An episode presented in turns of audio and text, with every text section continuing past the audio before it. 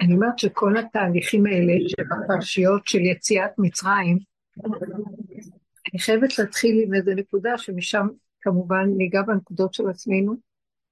הפרשיות האלה של יציאת מצרים הם בעצם מה שהתורה מספרת שקרה אז, שם טמון בפרשיות הסיפור, טמון כל הקוד של היציאה של, של היציאה מהתודעה של עץ הדת. מצרים מסמלת את תודעת עץ הדת, שהיא השתלטה לעולם עד שכולם בלועים בה. גם נשמות ישראל, גם עם ישראל, היה בלוע בתוך, בני ישראל, היה בלוע בתוך התודעה הזאת, ולא היה שום תקנה, איך אפשר בכלל שיתחיל כאן איזה, מה זה הגאולה של מצרים? מהי גאולת מצרים? היציאה ממצרים. זאת אומרת, זה, זה מכת המחץ הראשונית, שזה בעצם היה סיפור באמת בגוף הדבר. איך להוציא אותם ברמה של גוף הדבר, ממצרים, גוף של ארץ שנקראת מצרים, שהייתה שור של כל התרבויות, ומהמקום הזה להביא אותם לקריאת ים סוף, לקרוא להם את הים, בפועל בגוף ממש, ולהביא אותם למדבר, קבלת התורה, ובגוף ממש 40 שנה במדבר. זה סיפור מעשה שקרה בגוף. אבל אם אנחנו מתבוננים בו לעומק, אנחנו רואים שהיציאה ממצרים היא הקוד של היציאה לחירות עולם בגאולה האחרונה. בדיוק מה שהיה שם, יחזור אותו דבר, אבל בצורה אחרת. בנפש הדבר. כי כבר נגאלנו כביכול, נתנו לנו את מכת הגאולה, זאת אומרת ההוצאה, וקיבעו לנו, התקבע לנו ברדיואקטיביות היהודית, שאנחנו יכולים, יש לנו אפשרות מכל העמים, יש לנו אפשרות שכבר נוצר מציאות של אפשרות כזאת בעבר, לצאת מתרדמת תודעת דמיון עץ הדעת, זו התרבות שהעולם שורה בה. תדעו לכם, אנחנו יודעים את זה. התרבות פה היא תרבות של דמיון, שקר וכזב, והיא נראית לנו ממשית ומוחשית, ואנחנו בתוך העולם הזה מוחשים, זה עולם. אה, אי אפשר לנו, אנשים רגילים, אתה יודע, אתם חיים בדמיונות? מה זאת אומרת, אנחנו חיים פה, אנחנו נושמים, אנחנו זה, אנחנו, כל אחד מדומיין, אי אפשר לנו בכלל להבין על מה מדברים. אבל עם ישראל, אלה ששמרו על הגחלת ויודעים בתודעה של הדעת, והם לא עוזבים את הדעת שמשננת, אפילו שבפועל לא חיים את זה ממש, אבל כל החוקים שניתנו לנו וכל השינון והידע של אנחנו חוזרים כל שנה, שלושת אלפים, ארבע מאות שנה מאז, על הסיפור הזה של יציאת מצרים, ומה, אבל מה, מה זה מועיל לי היום? לפעמים אני קוראת את הפרשה, היו תקופות שאמרתי, די, לא רוצה כבר לקרוא את הסיפורים האלה. מה זה בעצם אומר לי עכשיו? והדרך הזאת שקיבלנו לקראת הסוף, נותנת מימד אחר לכל מה שכתוב בכל הפרשיות, לא רק ביציאת מצרים. בכל הפרשיות, אני בעבודה שקיבלנו והדרך שאנחנו עובדים בה, היא פשוט מקבלת מכת התעוררות, לא לראות את הסיפור מצד מוח, סיפור שכתוב שם של מה שהיה פעם, וזה קרה שם, אלא בנפש הדבר, בדרגות היותר פרטיות, אישיות, בפרט האדם, לא כעם אפילו. אני רואה שבתוכי יש את הדם הראשון, אני מזהה אותו. אני מזהה בתוכי את כל העלילה של מה שקרה לאבות, אברהם, יצחק ויעקב, אני מזהה אותם בדוגמאות של החיים. הכלים של הדרך נותנים לי לזהות שבפרט אני, אני פרעה, גיליתי גם שיש בתוכי את פרעה, ובתוכי יש גם את, ה, את בני ישראל שסובלים מפרעה, אבל גם אני הוא זאת שגורמת בתוכי לזה שעם ישראל בתוכי סובל. עולם ומלואו שרוכש בפנים, וכל הסיפור שיש שם במקרא ובסיפור המקרא, הוא בעצם בדוגמה אישית בנפש מבשרי, אני חווה את אותם עקרונות קיימים אצלי. עכשיו, מה שאני מתבוננת בסיפור של יציאת מצרים, אני רואה שבעצם, כמו שהוא הוציא אותנו בגוף הדבר ודלה קבוצה של אנשים והוציא אותם ביד חזקה ובזרוע נטויה, והעביר אותם את כל המהלך בסיפור הזה, עשר מכות מצרים, יציאת מצרים, קריאת ים סוף, המעבר למדבר, קבלת התורה, ובסוף בסוף הכניסה לארץ ישראל. אני רואה שזה בדיוק התהליך של כל המציאות שלנו כאשר אנחנו לקראת הסוף לגאולה האחרונה. נגאלנו בנקודה אחת, שהיא אפשרות שהתקבעה על מנת שניגאל באופן מוחלט ביציאה האחרונה. אני רוצה רגע להגיד לכם משהו.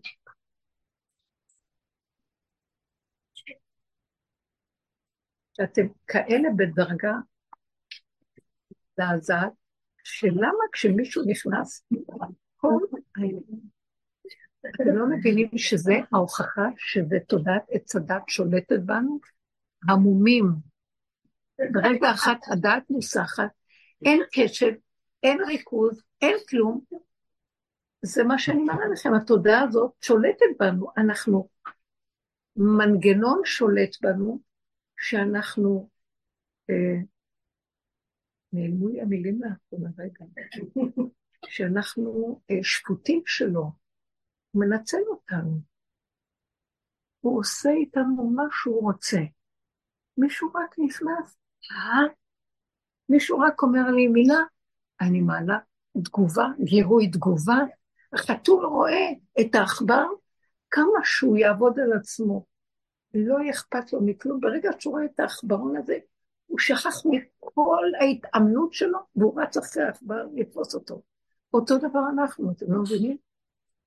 תראו כמה אנחנו אבודים בתוך התרבות של גירוי תגובה והדמיון, התדמית המדומה של החיים שלנו פה. זו דוגמה מאוד עכשיו מה שקורה, אני רואה אותה. איך יראה אדם שלא קשור? הוא יסתכל, מה, אה, דיברת על חיה, הוא יסתכל בתוך הנקודה, איפה הוא מרוכז עכשיו? יכול להיות שהוא רואה מה נעשה מסביב, אבל הוא בכלל לא מזיז לו, כי יש בתוכו נקודה ממוקדת שהיא מצומצמת בתוך היסוד שלה, והיא יונקת מתוכה משהו אחר לגמרי, שזה בשבילה מותרות זבל והבל. ולמה שהוא יזוז מהמקום שלו? אז בסוף הסיבה תבוא, תבוא מצד, המציאות, מצד הטבע. במקום הזה, איפה שהאדם הזה נמצא, אז תגידו, הוא מנותק. מה היא רוצה לומר? הוא מנותק מהסובב. ואני יכולה להגיד לכם, לא, הוא לא מנותק מהסובב, הוא שייך למערכת חדשה, אמיתית, תדר אחר, שיש לו מי שמניע אותו מכיוון אחר ולחבר אותו שצריך לחבר, ומגן עליו איפה שלא צריך להיות מחובר ולהיות מבוזבז. אנחנו חיים במערכת בזבוזית מזעזעת, אין לנו שליטה, אין לנו כלום, אנחנו מטולטלים ומונעים, ואין לנו שום בחירה כמו שנדמה לנו. אנחנו בדמיונות של הבחירה.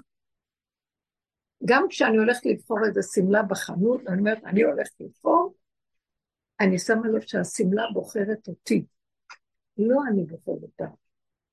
זאת אומרת, אני, היא משך לצבע אדום, היא כבר קוראת לי, נניח, דוגמה, אני לא יכולה לראות שיש שם צבע אדום, ואני יכולה להימשך ואני אגיד לא, אני לא רוצה, אני לא אוהבת זה, כן? דוגמה, אני לא, זה לא יזיז אותי, כמו שאדם שאין לו משהו אחר, הבנתם מה אני אומרת? אותו דבר הילדים, צורכים, מרגיזים, ואני לא אזיז, ולא אתן לזה ממשות, ואני אשאר בנקודות הצמצום שלי, ואני אגיד, אני לא אבזבז את החיות שהיא תדר אלוקי על כל ההבלי שקר העולם, שככה אנחנו מסתובבים מסביבם ומוכלים לנו את החיים, וככה אנחנו מתחילים את היום וגומרים את היום, ואומרים, אוף, אנחנו עייפים, ויוצאים מהחיים ברגע שנגמר כאן מניין הזמן, ומסתכלים אחרינו, וואו, איזה הבל ובזבוז היו החיים שלי. הרבה כאלה נשמות שחוזרים שאומרים, אין כאן כלום, הכל דמיון, ברגע של היציאה מהעולם. ואני רק רציתי להמחיש. מה שקרה, טוב, את מוכנה לצאת עוד פעם שיהיה לנו דוגמה כן. חוברת? מה שקרה במצרים, בגבולת מצרים, נכנס איזה כוח אלוקי שהגיע מאור שהוא בכלל לא מהעולם הזה. למה הוא הגיע האור הזה? זה לא אור שקשור לתודעה של העולם ולא גם ברובד של הטבע שמסביב לעולם, הבריאה של העולם וחוק העולם. הוא הגיע ממקום נעלה שבכלל אה, רק הוא יכול לפרק את התודעה הזאתי, ולא יכול, הטבע לא יכול לפרק אותה. זה בעבור, אתם יודעים למה? כי התודעה הזאת הסריחה כל כך, כל כך הגדילה לעשות, לנצל את האדם ולהרע ולהשחית, כמו בסדום, כצעקתה של אותה אישה, של אותה נערה, שהכניסה את האדם הרעב ונתנה לו לאכול, ותלו אותה אחר כך עם דבש, שהדבורים יעקצו אותה. כצעקתה, באה הצעקה שלהם, שלה להשם. כצעקתם של בני ישראל מתוך השעבוד. כשאנחנו נתעורר, או טיפה של התעוררות, אפילו אנחנו לא מתעוררים, אבל כשאנחנו מכירים שאנחנו כבר לא יכולים לסבול את הסבל של הכאבים של העולם והדמיון, ולא לכסות, ולא להיות יכול ולהכיל, ולא להגיד, טוב, יש לי ברירה ואני ממשיך עם התודעה. הצעקה שיצאה להם מהמצב שלהם באמת, שזה לא היה מתוך עבודה על עצמם, זה לא הצעקה של הסוף מתוך עבודה, זה צעקה של ניצול מזעזע שאי אפשר בכלל לתאר, שואה, יותר משואה, קברו את הילדים בתוך הלבנים, הלבנים, לקחו תינוקות ושמו אותם בלבנים, זה לא יתואר. הכצעקתה, הצעקה הזאת, זאת אומרת שאנחנו בגבול שבלתי אפשרי אחרת, ויש שם איזה צעקה מהגבול הזה, מתעורר האור של אינסוף ויורד לפה, אבל הוא גם לא יכול סתם לרדת. אם לא היה משה רבנו שהיה אמצעי, שהיה כאן איזה אמצעי שדרכו האור הזה ירד, אנחנו חייבים לו את החיים. אז הוא אפשר לנו לקבל את המכה הראשונה של האפשרות להוציא אותנו, כאילו שמוציאים את העובר מהמעיים של מצרים. עכשיו, משה רבנו, מה, מה הוא היה? הוא היה אדם שאנחנו, בסוף כל העבודות, יצאנו כקבוצת אנשים, כדי שמאז ועד עתה, כל אחד ואחד ינסה להיות כמו משה רבנו. בפרט של האדם. כי גם כשנתנו תפקיד לאומה, יצאנו ממצרים, ואמרו לנו, תראו, אתם כבר לא אנשים ששייכים לתודעה, זאת אומרת, יש לכם פוטנציאל לא להיות שייכים לתודעה, וניתן לכם כללים וחוקים להתהלך בהם, כדי לשמר אתכם לא להתערבב בתודעה. עם כל זה, אתם עוד תיפלו ותתערבבו בתודעה, והגלויות הבאות יוכיחו, גלות בבל, פרס ומדי, גלות יוון, גלות אדום, נשאבנו עוד פעם. ועכשיו, עד היום, אנחנו עדיין שולבים בתודעה. אבל יש לנו חותמת של זיכרון פנימי שכבר יצאנו, ואם אנחנו רוצים ונתעקש ויזכו לנו לאור, להתעורר, אז אנחנו יכולים לצאת מהתודעה. אני מסתכלת בפרשיות של יציאת מצרים, ואני רואה הדרך הזאת, שזכינו לקבל אותה, שהיא מתבצרת בסוף הדורות, לעורר את הישנים ולהקיץ את הנרדמים, מבית מדרשו של אה, אליהו הנביא, רב אושר, שהוא בדור שלנו, הוריד את זה משם, ולקבל כלים איך להכיר שאנחנו בתרדמת, שאנחנו ישנים, שאנחנו מבזבזים את החיים שלנו על כלום, שאנחנו מדומיינים על מה שקורה פה. והמכות האלה שקורות בדורות האחרונים שלנו, המכה, המכה של הקורונה, גם מי שהיה בדרך הסתכל וראה סוף העולם. הדרך שעבדנו עליה קודם הראתה לנו שבעצם זה מה שקורה בעולם. הצמצום שירדנו אליו מראה לנו כל העולם נכנס לזום, צמצום. עכשיו מה שקרה, אבל זה תהליך, אנשים התבלבלו מזה ונהיו חרדתיים והלכו לספק לעצמם אה, תרופות ורפואות וסיפקו אה, מזון לבלבול ולבהלה, שירד שם אור חדש להגיד להם, חבר'ה תתעוררו, כל התודעה הזאת זה קונספירציה אחת גדולה, אתם מאמינים לה? אל תיגעו בה, תזוזו. היא לא תזוז היא לא תזוז. במה שקרה ב-7 באוקטובר, עוד מכה מזעזעת, שם זה היה בדרגה עולמית חיצונית לכולם. כאן זה יותר לנו כעם ישראל בתוך מדינת ישראל. אה, אנחנו התעוררנו במה? יש מדינה פה? יש צבא? יש, אמיתי מה שקורה פה? כאילו, סימני שאלה מאוד מאוד גדולים, שכאילו הרימו איזה מסך, ממש כמו בקורונה אבל בצורה אחרת, הרימו מסך והראו, אה, אתם יודעים מה, אנחנו מדומיינים שיש לנו על מה להישאל בכלל, כי אין כלום, חבר'ה אין כלום, זה רק דמיון כל ה... כאילו על זה של נחש הביורוקרטיה והסדר, אה, וזה מכת, אבל מה, עוד פעם אנחנו נרדמים, כל המכות האלה שיורדים בכל מיני זעזועים לעולם, מורמים מסכים לאפשר לבני אדם לראות, אבל אין להם כלים, כמו הדרך שהיא נותנת כלים, למה שבני אדם יתעוררו? אז הם רואים שזה זעזוע, יש להם סימני שאלה, אבל עולם כמנהגו נוהג. יורד המסך, אני זוכרת את השאלה שלך אז, יורד המסך אחר כך, ועולם כמנהגו נוהג, וכולם חוזרים לתרדמת וממשיכים לרפד את עצמם בשינה. ומה יעשו? הם מיואשים, כי מה יעשו? אני מסתכלת על אבל משיח גם עולם כמנהגו נכון? איך? גם, כשיבוא המשיח גם עולם כמנהגו לא. אני אגיד לך מה זה משיח, ומה זה עולם כמנהגו נוהג. עולם כמנהגו נוהג, במקרה שאמרת, חוזרים לתרדמת של העולם. כשמשיח יבוא עולם כמנהגו נוהג, מה משיח יעשה? מה שהדרך הזאת עושה, אבל ביתר צל. היא מפרידה את הבריאה, את הטבע של הבריאה, מתודעת עץ הדת, מהתודעה של השקר. אז הבריאה היא נקייה ויפה, הבריאה נוצרה היא מאוד יפה, אבל מה שהתלבש עליה, המשמעות והפרשנות והסיפורים של המוח, ואיך שכל אחד מבין וכל אחד יוצר לעצמו מציאויות מזה, כל אחד מחפש לעצמו את התדמית שלו, איך לסדר אותה בתוך זה. וסיפורים של דמיונות והפלגת הדמיון. אה, אז זה, הוא מולק את החלק הזה, הוא מוציא את החלק הזה, ואז נשאר, נשאר עולם כמו ילדים תינוקות קטנים, מאוד מתוקים, שרואים כל דבר כהווייתו איכשהו, ואין בעיה בחומר עצמו, וגם בצורת החומר. יש בעיה מה המשמעות שאני נותן לו בפרשנות, ובאיך אני יוצר ממנו מציאות שיכולה להתגשם ולהזיק וליצור מצבים של שקר והתקבעויות, תפיסות שהן אה, מזיקות, מכלות, גונבות את הדעת, גונבות את הגוף, גונבות את הכל. אז כל העבודה, שמה שקרה במצרים, בואו תסתכלו ותתבוננו, השם עשה ככה והוציא, הוציא קבוצה באזורה אחת, עשר מכות מצרים שם היו, באמת, את המצרים היכו, ובני ישראל לא נגעו בהם.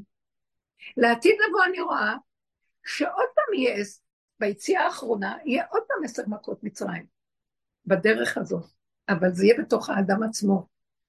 הוא בתוכו יעבור עשר מכות מצרים, כדי להתנקות ולהזדכך ולהגיע לניקיון שגם בנפש שלו יחול עליו הנס של יציאת מצרים, הוא יחזור עוד פעם. זאת אומרת, כל הפרשיות של היציאה, אני אגיד לכם, גם היציאה ממצרים, עשר המכות, היציאה ממצרים, שם הייתה יציאה.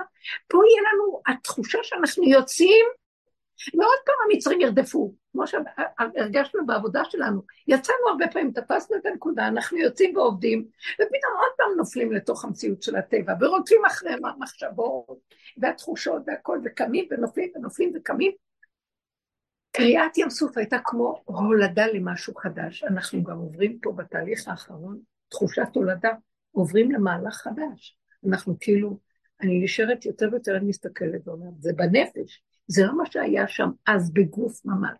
בתוך נפש הדבר אני קולטת, אני לא מסוגלת להיות בעולם. אני לא מסוגלת יותר להיכנס במוח שלי בחשבונות עולם. אני, אני לא, אפילו אין לי כוח לחיות תחת הסכנה, פשוט לא. כי ברגע שאני אשים את הראש שם, יבלעו אותי חיים ואני אלך לאיבוד ואני אחטוף את המכות. אני מפחדת מרופאים, מפחדת מכל התרבות החטאים, מכל מיני מחשבות ושיטות ועניינים. שום דבר לא נראה לי, הכל נראה לי גנוב, הכל נראה לי, אני מפחדת להיכנס לחנות לקנות, כי אני מפחדת שיגנבו אותי על המקום. אני מפחדת שאני אכנס לסופר ואני אקנה, אני אקנה הרבה דברים שאני לא צריכה, כי כל המערכת פה יונקת וגונבת בלי שבכלל נשים לב. ויש לי מין תחושה שאני אומרת, ריבונו שלנו, אי אפשר פה לחיות בתודעה של הכלל הזה שהוא מסודר, בתור אדם שכבר הגיע לגבול שלו, של הקצה של הקצה של הקצה. אז אתה חייב לפתוח לו דלת אחרת למשהו חדש. זה כמו ההולדה שהם יצאו לתוך ים סוף. אני לא אכנס עכשיו לפרטים. המצב, כאילו, מה הוא אומר? בסוף אומר להם, מה תצעק אליי? מה אתה בכלל צועק? דבר על בני ישראל וייסעו. בכלל, אתה לא צריך אפילו להתפלל במקום הזה, אין לך מה לעשות. אל תתערבב בתודעה, אל תחפש עצה, אל תחפש פתרון, אל תחפש לעשות משהו פשוט. תדמים את הנפש ותישאר בה, אתה האחרון שנשאר לך, גולמיות פשוטה, ותעשה פעולה כמו תינוק שלא יודע מה הוא עושה. תלך לתוך המים, כי אם יהיה לך דעת, לא תלך לתוך המים. אל תדע, פשוט תעשה פעולה. תעשה פעולה כלשהי. בפעולה כלשהי שאתה בא, אני יורד ואני פותח את כל השאר. זה לא שלך פה בכלל. אה, כמו שמישהי אמרה לי, ש... ש... ש...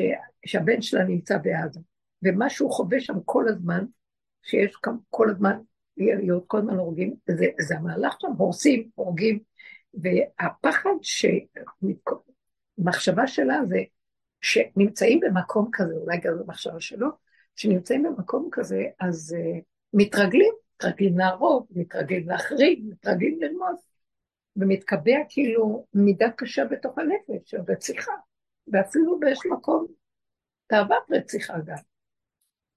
ואז כשהיא אמרה את זה, אז דבר אחד שראיתי, שמיד אה, קפץ לי, מהמקום איפה שאני יכולה לראות את זה עכשיו, זה לא שלו בכלל. השם עכשיו נכנס דרכם, והוא, זה הנקמה של השם. אה, הוא עכשיו מוחץ את הגוויות, מחץ ארץ על ראש, מחץ ראש על ארץ רבה, מלא גוויות, זה הנקמה שלו, זה לא. אם אנחנו נכניס את הפחד, אדם כזה, הוא יחשוב, מה, אני אעשה צעד לתוך ים סוף, אני אמות? לא, תעשה צעד, ואל תדע מה, תהיה בעזה, אל תדע מה, תעשה מה שאתה צריך לעשות, ולא להבדין את עצמך, ולא לחשוב שאתה עכשיו זה וזה יהיה שווה זה, זה כבר אסור שיש שם מוח האדם של טבע, טבע העולם, תודעת עץ הדת, כי זה לא שלך. משהו נכנס במקום הזה הקטן, שאתה בגבוליות שלו, ונכנס ועושה את הפעולה. אסור לך לשים טיפת תודעה שם. זה לא שלך. אסור לך לעשות חשבון מה יקרה לי, אני אזדהם. אני... לא, לא, לא, כל היפיפות הזאת, כל זה של עץ הדת בעיצומה, שראינו עכשיו, היא חייבת להתבטא לגמרי מתוך, מתוך התפיסה של צה"ל. זה המלחמה של השם, שדרכם הוא מוחה את השורש של התודעה, הוא קורע להם את הים, תנו לי את החלק הקטן שהאדם הולך לתוך זה בלי לחשוב מה. אני אומרת לכם, למה מה שהיה אז הוא מה שיהיה בסוף? שמשה רבנו שואל את השם, וכי שהוא מכריח אותו ללכת, הוא בעצמו לא רוצה, לחזור לעניין של משה, הוא לא רוצה ללכת לגול, למה? משה, השם אומר לו, אתה הצינור שדרכו אני יכול לרדת מהאור הכי גבוה כדי שאתה תרד למקום הכי הכי שפל ונמוך, לגאול את הקבוצה הזאת. אני רוצה להוציא אותם כדי להוציא בעצם דרכם את ה... יש שם התודעה, המנגנון גנב יהלום, ואני צריך להוציא אותו בחזרה משם. אתה צריך לקחת לי את הקבוצה הזאת, דרכך אני מוריד את האור הכי עליון שנותן את הכוח לדבר הזה, לקבע להם מציאות שכבר היא נכנסת לגנים הרדיואקטיביים שלהם, ומאז ועד סוף העולם, אז אני אוכל, אנחנו נוציא את מה שקרה כאן בשבירת עץ הדת ונתקן את העולם סופית, נוציא את זה מהעולם. אז משה רבנו אומר, אני לא רוצה לחזור לעולם. מה היה משה רבנו בעצם? הוא סוג של אדם שעבד ברמה כזאת שהצליח להיות גולם. לא, אפילו שהוא גדל בבית פרעה ובמלכות ובשררה, והיה בתוך כוש וכל ה... אה, מה שנקרא טפחי החצר של המלכויות השונות. הוא בסוף ברח למדבר ואמר, אני לא שייך לעולם, אי אפשר להיות בעולם, זה מה שאנחנו אומרים. לא יכול, אני לא יכול, זה תודה שאני לא יכול להיות, ואל תחשבו שעכשיו זה יותר גרוע ממה שהיה, שם זה היה חשוך ומגושם ברמות שאי אפשר לתאר. ואז הוא בורח למדבר, ושם השם מתגלה אליו ואומר לו, לך תגאול.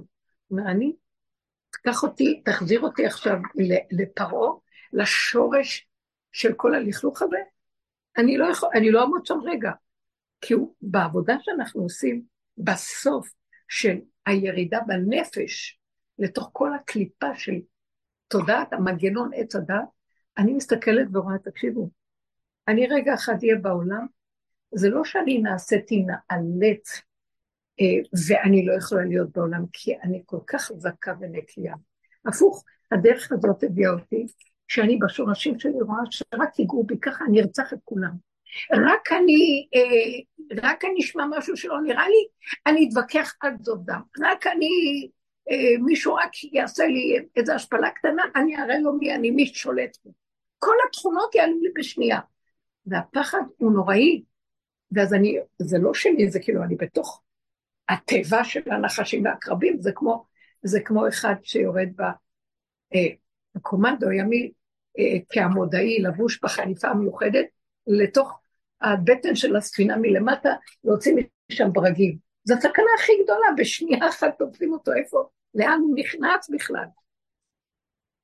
אז השם אומר לו תלך, והוא אומר, אני לא הולך, הוא מתווכח איתו שבוע ימים. הוא אומר לו, אבל אני צריך אותך כי אתה נהיית גולם. אתה לא שייך לתודעת עץ הדת, בכל אופן בגוף אתה נמצא בעולם. ואני צריך אחד כזה שאין לו תודעה, אבל יש לו גוף אורגני שקיים פה. אני צריך אחד כזה ריק עם גוף אורגני, זה המגשר הכי גדול, זה הצינור ששייך עדיין, הוא לא שייך לעולם, אבל הוא עדיין בעולם. משה רבנו לא רצה, פחד מעצמו, ללכת לפרעה וכל זה. אז אני, השם אומר לו, אומר לו, ואם ישאלו אותי מי שלח אותי, מי שלח אותי, מה אני בא פתאום אומר, חבר'ה בואו ניגאל, מי שלח אותי? אז הוא אמר, תגיד להם, אהיה שלח אותי, אהיה אשר אהיה שלח אותי, שזה שם קדוש. אז אני אומרת, הנה, היה הראשון שגאל במצרים, הוא לעתיד לבוא, אשר יהיה לעתיד לבוא, ובדיוק זה מה שעוד פעם אותו בסיס של מה שהיה שם, יחזור ויהיה פה. רק אנחנו צריכים לחפש בתוך המציאות שלנו איפה אנחנו בתוך התודעה ואיפה אנחנו, איפה זה שעבוד מצרים, איפה זה המכות של מצרים שאנחנו באים לצאת ממצרים, איפה זה המעבר שאנחנו יוצאים כבר קריעת ים סוף, להיוולד, זה כמו תהליך הלידה, תעלת הלידה, תעלת סואץ, הלידה, איך יוצאים משם, ואיך אנחנו מגיעים למדבר שגולמיות שאין לה, שהעולם לא מזיז לה כבר, לא אכפת לה, לא אכפת לה. אבל רגע, איתי עוד פעם בעולם, יכולה להידלק, אל תחשבו. אז אה, אני רואה בכל התהליך הזה, אני רואה עוד פעם את המקום שלנו. ואני עוקבת במעברים, ואני אומרת, זה בדיוק אותו, אותו מעברים, רק עכשיו, אם שם עשה את זה השם ביד חזקה ובזרוע טובה, פה הוא אומר לנו, אתם בעצמכם, כבר פעם אחת עשיתי לכם את זה. יש לכם את הרשימו, תעבדו ותוציאו מעצמכם עד הכתב והגבול שאתם יכולים, והשאר הוא כבר שלי. אתם רק תהיו גלמים שדרכם אני יוצא ואני מסדר את כל הסיפור מחדש. ואנחנו נמצאים עכשיו בתהליכים הסופיים של גלמים שאנחנו מותשים, כמו אני לא יודעת. השכל כבר כמעט לא עובד, זה כאילו נראה שהזיכרון, ו, ו, וההיגיון גם לא ברור. אה, ואני מפחדת שיראו את זה עליי, כמובן, לא נעים לי להתגלות אה, בקלוני בעולם, אבל אני מבקשת ממנו כל הזמן, אבל אני לא רוצה להשאיר אותי בעולם, אני מבינה שאתה רוצה עוד כל אחד מאיתנו פה גשר בין המציאות העתידית של הגאולה, להיות צינור, לבין המצב שבעולם פה כדי להיטיב לעולם ולמשוך עוד נשמות לתוך המציאות הזאת. אז תרחם עליי שאני לא אתבלבל מהתודעה של העולם. את מבינה אותי, תמי? כשאת אומרת לי, כשקורה לנו משהו שרפואי, או כל דבר, או בחינוך הילדים, או בכלכלי, אל תתבלבלו יותר מהעולם, כי אנחנו במקום שיכול ברגע אחד להיכנס משהו אחר, ולעזור לנו לצאת למה אנחנו עוד פעם רפואיים ונופלים לתוך צבל העולם? הילדים יכולים למצות לנו את המיץ ולהוציא את המיץ. המצבים הרפואיים, עוד פעם, יעזבו אותם בחק לרופאים. מה? זה גם לא משנה גיל, אין מציצות. זה לא מה? זאת אומרת, זה לא משנה באיזה גיל הילדים. ממש, זה לא משנה. זה כל דבר שרוצה מסביב שיכול לעורר, זה לא מצב קל. זה מצב של צמצום מאוד גדול, וזה מכריח אותנו עכשיו לקראת הסוף. מה אני רואה ההבדל בין יציאת מצרים? תקשיבו, שמשה רבנו מוציא אותם ומגיעים למעמד הר סיני. לא, גם כן, תבינו. זה היה סיפור ממשי, הם יצאו ממצרים, יצאו מקריאת ים סוף, אחרי הנס והפלא הנורא והיום. אין להם מים, אה, צורכים כמו משוגעים, תן לנו מים, תן לנו מים, סיפור. אנחנו כל רגע בדיוק באותו מקום. יצאנו, הראו לנו דברים מדהימים בתוך התודעה, מראים לנו שבאמת לא רוצים להיות פה, זה שקר, הכל שקר, רואים את זה, ופותחים לנו, אה, הכל נפתח כדי לראות, ובדבר הכי קטן, משהו קורה, אנחנו מזדעזעים, ישר חודרים הצבעים והתלונות והצעקות והתודעה הזאת מבהילה אותנו על הקיום שלנו, על החיים שלנו, נמות עוד רגע לא. ואנחנו הולכים אחרי הצעקה הזאת. אבל אז יכולנו לעשות את זה, ועכשיו אנחנו לא יכולים לעשות את זה לעצמנו. אני אומרת שאנחנו בתהליכים שעשינו כל כך הרבה עבודה, ואנחנו צריכים, כן, אה, להיות ברמה שלא להסכים לסערה שקורית.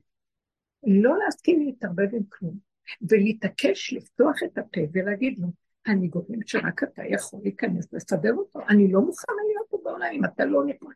אחרי כל התהליכים האלה, זה צריך להיות דיבור חזק חזק חזק, תצמצם אותי, תרכז אותי, אני בשנייה הולכת לאיבוד, בשנייה מתערבבת. אני לא רוצה להיות שייכת לשום דבר נוסף, אני רוצה להיות חזקה בנקודה שלי ששום דבר לא מזיז אותי, שלא קשור לדלת אמות של נשימה פה.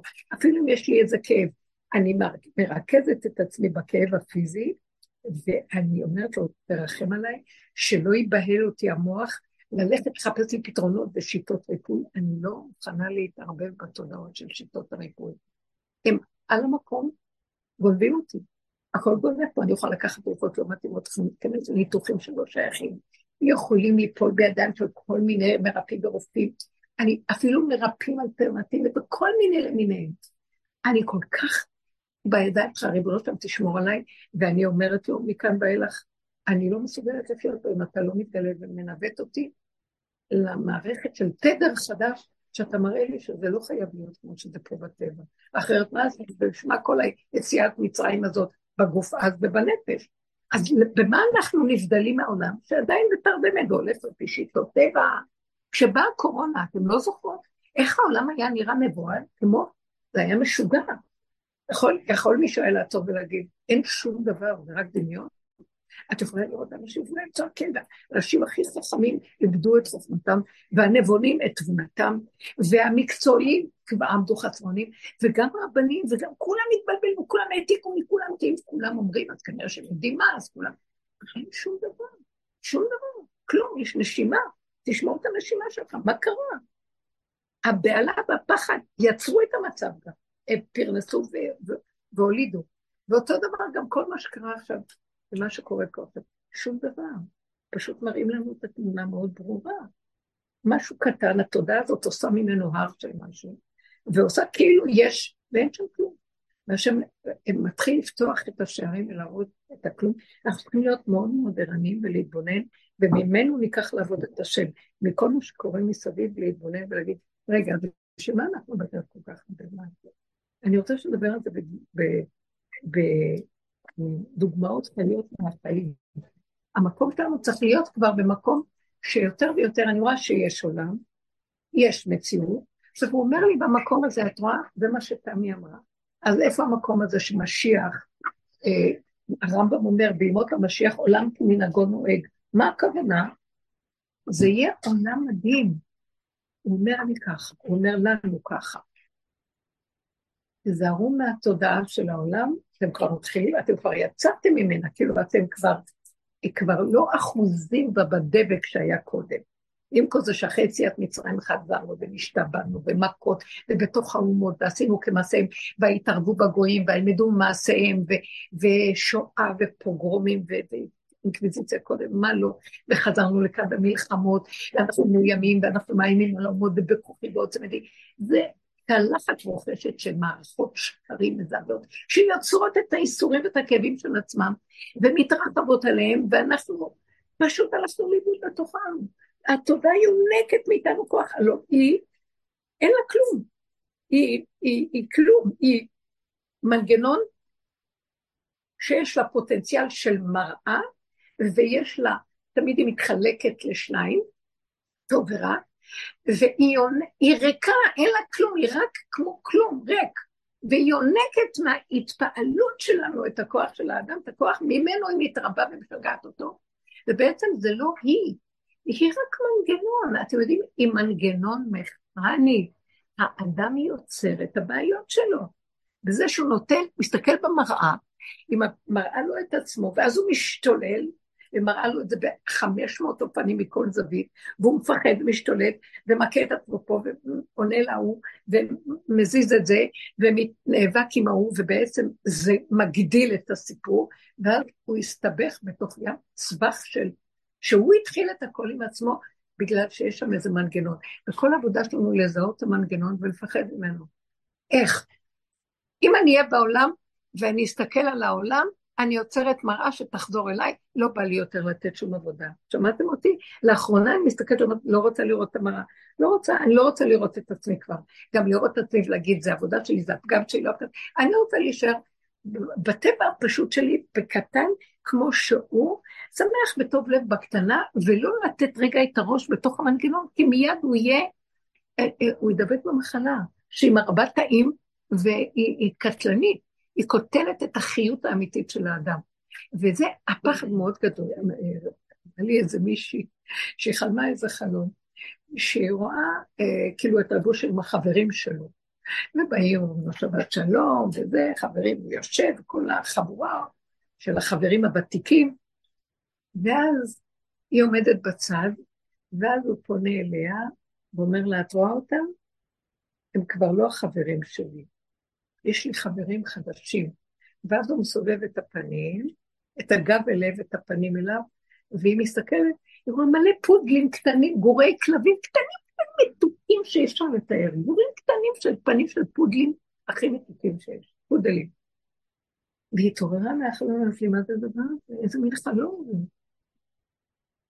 אמרתי לה, אלה עוד באו אליו עם הדעת והבנה והעבודות וזה וכל מיני, וגם הבינו, לא הבינו, כן, נשארו בטבע, לא באו.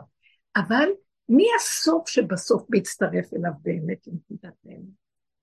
אלה שמסכימים עם הפגמים שלהם לחלוטין, ונשארים גול, גורים קטנים עם יסוד הטבע, כמו שהשם ברא אותו, אבל בלי ביקורת, שופטניות, אה, בלי לשים את הראש בחוץ ולרבות אותו ולמכור אותו לכל אה, כל דכפין יתה ויאכל, ונזהרים בחיים הצמצום הכי פשוט, ונהנים כמו ילדים קטנים, יש להם דלת אמות, מה אכפת להם מכלום, גורים קטנים, הבנתם מה אני אומרת? כגמול עלי אמו, כגמול עלי נפשי. לא, אבל אתה לא יכול לחיות ככה כל הזמן בעולם. תשתקי רגע. לא. תקשיבי רגע. מקשיבה? את עוד אוהבת מאוד מאוד את כל מה שקורה. לא, לא נכון. אז רגע, אז בואי אני אשיב לך את התמונה. אוקיי. עכשיו, את רואה את התמונה הזה? לא. הוא אומר לו שזה המערכת הקטנה שנשארה באדם. הוא אומר לו, תשמע, בוא, אתה כבר עברת, נולדת, אתה גור קטן, עברת את קריאת ים סוף. עכשיו, עכשיו זה מה שעובר עלינו. בוא לעולם, תשאר מה שאתה, אבל אל תסתכל במראה של העולם ותפעיל את המוח. העולם שלך. אם אתה תהיה מרוכז בצמצום הקטן, כל מה שיהיה מסביב, אני אהיה איתך, זה לא שלך, אל תתבלבל ממנו, אל תעשה אותו שלך, הילד שלך, הבעל שלך, והילדים, החיים שלך, וה... זה, זה לא שלך כלום. אתה קובע מה שיהיה, תלך, אתה רוצה משהו? לך תיקח. אתה רוצה להגיד משהו? תגיד מילה ותלך. אל תישאר לראות איך זה נהיה ותעשה מזה גדול. ממוקד, מרוכז, מצומצם. אתה מלך העולם, אתה יודע משהו? אתה יכול אפילו להפעיל משהו בעולם ולתת לעולם, כמו שאני יוצאת בדיבורים, או יש לי עוד איזה מישהי שעושה כל מיני קורסים, היא בתוך העולם, אבל היא בצמצום בתוך הדבר, היא ממוקדת בפעולות, בתוכנית הקטנה, והיא לא נותנת לה מועה והתרחשויות וכל מיני דיבורים להתפתח. אתם מבינים מה אני? תמיד זה סכנה, שיכולים גם לראות. אני יכולה רגע להסתכל אחורה, איך דיברתי, הלך עליי. אני אומרת לכם, אני מדברת כבר המון שנים. כמעט 35 שנה. חוץ משקודם דיברתי גם, אבל לא בדרך, אבל גם סמוך לזה, ואף פעם לא שמעתי שיעור אחד שלי. פעם אחת שמעתי אה, שתי שורות של משהו שאמרתי ולא יכולתי לשמוע. פחדתי, פחדתי. כאילו, אני לא רציתי זה, שזה יתפתח לי. תקשיבו, אתם מבינים? אני, ואז אמרתי, זה לא קשור אליי כלום. מה זה קשור אליי? כי אדם כזה שילך ככה בעולם ולא ישייך את כל מה שהוא עושה כלום, אבל הוא כן יפעל, כן יהיה וכן יגיד וכן יעשה וכן, אבל לא יחכה לראות מה נראה לכם, מה התגובות שלכם, מה דעתכם, הבנתם מה אני מדברת? הוא לא יפתח את המציאות שלו, אלא יחיה ויחזור לנקודה שלו. הוא חי בתוך הנקודה שלו, משם הוא יוצא ולשם הוא נכנס, והוא כמעט לא יוצא משם. משם הוא מדבר, משם הוא פועל, משם הוא אומר וזה נהיה. אתם קולטים מה אני מדבר? זה לא שלו כבר פה. כל מה שמלווה אותנו כל הזמן זה, זה ההאזן החוזר.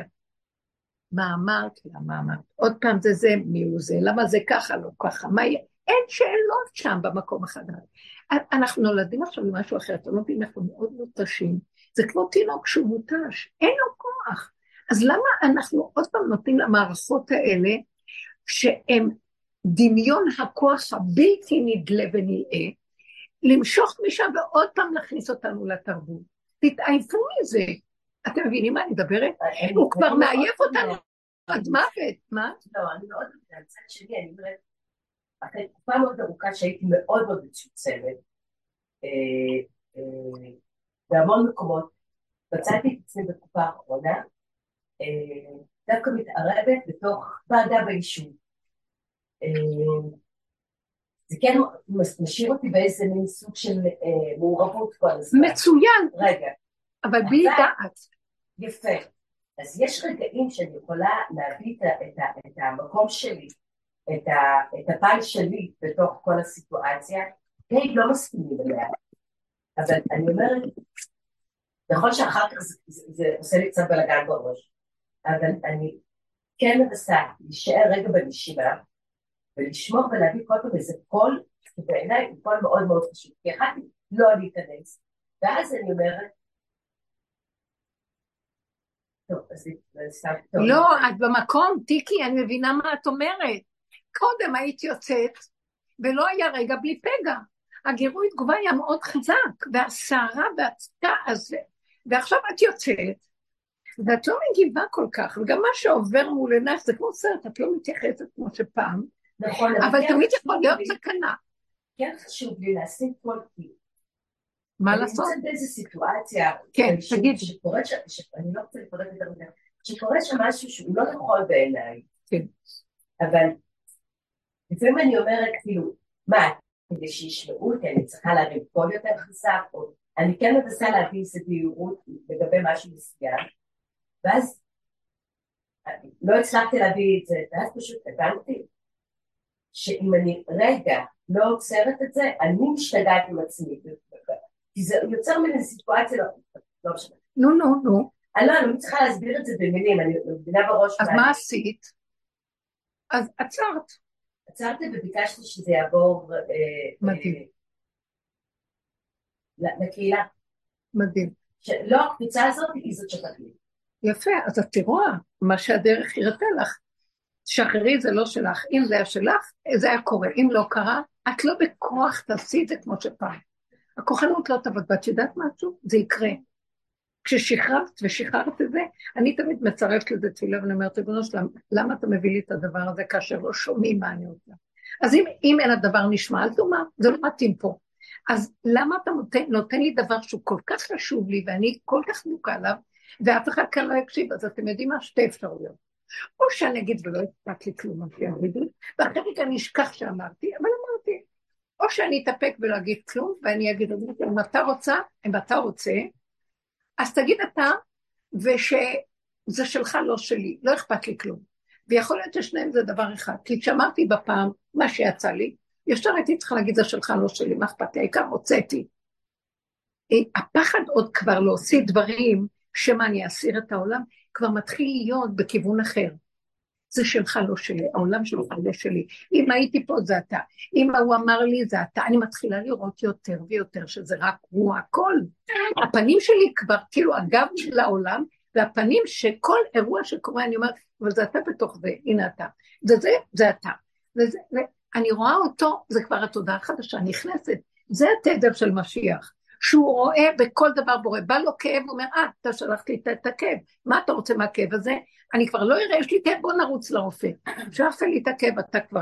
זה כבר מתחיל להיות שנכנס המומנט הזה, נכנס הפוטנציאל שעל הראייה שלו, זה הכל אתה. נתת לי איזה משהו שאני רואה כאן סתירה, וזה מרגיז אותי, ואני לא רוצה שזה יקרה, שהם...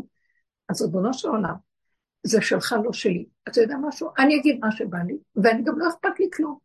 אם יהרגו אותי, יהרגו, ואם, לא, ואם אני לא אביע, וזה לא, אז לא אכפת לי. או שאני אשתוק ולא כלום, אם אתה רוצה, תוציא את זה בצורה שזה כולם ישבו בכל. אני נותן לך, כאילו, אני אומרת לעצמי, אני לא הופכת את זה לאיזו אובססיה שבסוף תצא לי בצורה אחרת, אם אני אהיה עם איזה שתיקה רועמת. או שאני אגיד, או שאני גם אמחק זה לא שלי כלום. אני יותר ויותר רואה, העולם הזה לא שלי. ואני אומרת לו, זה שלך, למה שתשאיר את זה לי? יותר ויותר אני לא מוכנה לתת ככה עבודה. תשמעו, אנחנו כאן עבדנו שנים ארוכות על הדרך, עבדנו, ובדרך זה נקרא לעבוד בדרך. הילה כוחי בדרך, עינה אה, ימה, עינה אותי, כי, כי זאת הייתה עבודה. אני מסתכלת בסוף, אני אומרת, כל כך הרבה עבודה, וכל המכות וכל היציאה כבר מהתודעה, מצרים עוד רודפים ואני יכול לעשות משהו? ואתה עוד אומר לי, ואתה שם לי, אין לי ברירות, מילא אני אצא ויש לי פתרון, אין לי פתרון, אין לי שום אפשרות, המים קדימה, אין לי, והם מאחורה רודפים, מה אני אעשה? אומר, תדמימי את התודעה, אין מים ואין מצרים. זה הדמיונות שלך, נותנים לזה ממשות, זה כבר שלי, לא שלך. אז מה נשאר לי לעשות? את רואה את הנשימה שיש לך? תעשי פעולה. אה, מה תצעק אליי? דבר על בני ישראל וייסעו, אומר לו השם. שיעשו פעולה כלשהי, אני בתוכם נכנס. תנו לי פעולה של גולם שאין בה שום ישות ממשית שאכפת לה מפה כלום, כי זה כבר שלי ולא שלכם. מהרגע הזה נכנסת בעולם, אני אומרת לכם, לא סתם הדיבור הזה, נכנסת בעולם תודעה חדשה, היא כבר פה. כל מה שקורה מסביב, אל תתפעלו ממנו. אל תתפעלו מה קורה במדינה, המלחמה, לא... אתם רואים שזה קשקושי, כאילו, נביחות כזה, אחרונות של איזה חיה נוהמת, זקנה, אין לזה משמעות, זה לא שלנו. הוא נכנס פה ועושה מה שהוא עושה פה. המדינה כבר לא שלנו. זה גם לא של אומות העולם, זה נראה כאילו אומות העולם שולטים פה. הוא מביא אותם ודווקא לחשוב שהם שולטים, ופה תהיה מפלתם, לפי כל הנבואות. זה לא משנה, אני לא מתערב לו, זה כבר לא, זה לא מקום שאני אעשה עבודה ואני אצעק אליו לעזרה, אומר לי, אל תעשי שום עבודה, תני לי את הגולם שלך ותדמימי את המשמעות והפרשנות וההתפעלות וכל הכלים של התודעה הזאת, ותהיי פשוט ריקה ותלכי כמו ילד קטן פודל, שיש לו רק רגע, הוא קטן כל כך מצומצם שהרגע שלו, הוא רק רגע, אין לו, הוא גבולי, וזה מתחדש לו כל רגע מחדש, הוא נכנס לתדר אחר. אין לו ועודים, ועוד ועוד ועוד של התודעה הזאת, שהיא מרבה והיא מגדילה, והיא עושה כאן דמיון מזעזע וממיתה את האדם שם בדמיון, ואין כלום. אז אנחנו יצאנו כבר פעם, ועכשיו העבודות של הסוף של הדרך שאנחנו עושים, מעורר לנו את הסוף של הסוף של, של הפוטנציאל של, שטמון בנו לפרק אותו ולעשות ממנו עבודה עד שכבר גם עבודה נגמרת, ומה שנשאר זה גולמיות פשוטה, הוא גם מתיש, יש משהו תשוש, המוח, כלי המוח כבר לא עובדים כמו קודם. הזיכרון נופל, היכולת של החשיבה, ההיגיון. אה, זכר, אמרתי, אמרו לי שאמרתי משהו, אני לא אמרתי, כן, לפני רגע אמרתי, לא זוכר, אין דבר כזה בעולם שאני לא אזכור, אין, כל מיני כאלה. אז אני אומרת, נגמר, אז אם כן, מה נשאר לי? אה, אה, התחדשות של רגע, וכל השאר לא שלי בכלל. ואני לא אמור להיות כזה שמרים את הראש וזוכר ויודע איך להתארגן עם תוכנית. באים להגיד לי על תוכנית, בוא נעשה תוכנית, מי יכול להיכנס למטלה הזאת לעשות תוכנית? אני בקושי חיה את הרגע ואתה מספר לי על איזה תוכנית של משהו שצריך...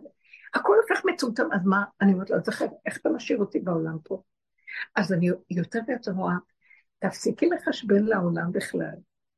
אף אחד בכלל לא דורש ממך כלום, זה את חושבת שאת צריכה להיות בעולם. תלכי כמו ילד קטן בעולם, את לא מבינה שגם כולם פה המומים ואף אחד לא רואה אף אחד, ורק נדמה לך שרואים, ולא נעים לך, כן, נעים לך. שאלה שאני שואלת, מה לשחרר, להגיד, כן, אני לא אהיה חברה בוועדה. בוועדה הזאת? תיקי, את לוקחת את הוועדה יותר מדי ברצינות. אני לוקחת... אני אגיד לך מה שאת צריכה לעשות. אם, אם את אומרת, תעשי כמו איזה גולם ליצן של פורים, אנחנו כבר בפורים, תוציאו את הבקבוקי יין. תלכי לוועדה, תשבי שם, תחשבי שאת מנהלת משהו ועושה משהו, מה את רצינית, שיגידו, קשקשו, תגידי מילה, ישמעו טוב, לא ישמעו שלום, מה אכפת לך?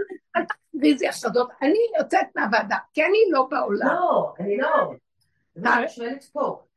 אז כן, אני מבינה מה שאת אומרת. את מבינה? תקחי את הליבה של ההתפעלות וההתרגשות והשייכות, וזה שלי, זה, זה, תמלקי לו את הראש, זה הליבה של תודעת עץ הדעת. היא בעצם מראה שברגע שאתה נותן לה איזו התרגשות והתפעלות ולהאמין בה, היא מיד מתרבה ומסעירה אותי, לא תקבל את זה ממני. לכי לכל מקום, תעשי מה שאת רוצה, העולם שלך, מי הם בכלל? אלה יושבים רציניים, חושבים שמחליטים החלטות, הרי הרבה פעמים מכל הוועדות האלה קשקושים, קשקושים, קשקושים. זה מתנגד, מה שההוא סוף סוף אמר, ההוא אמר לא, וזה אומר כן, וכל ה... וחושבים בסוף בוחרים בזה.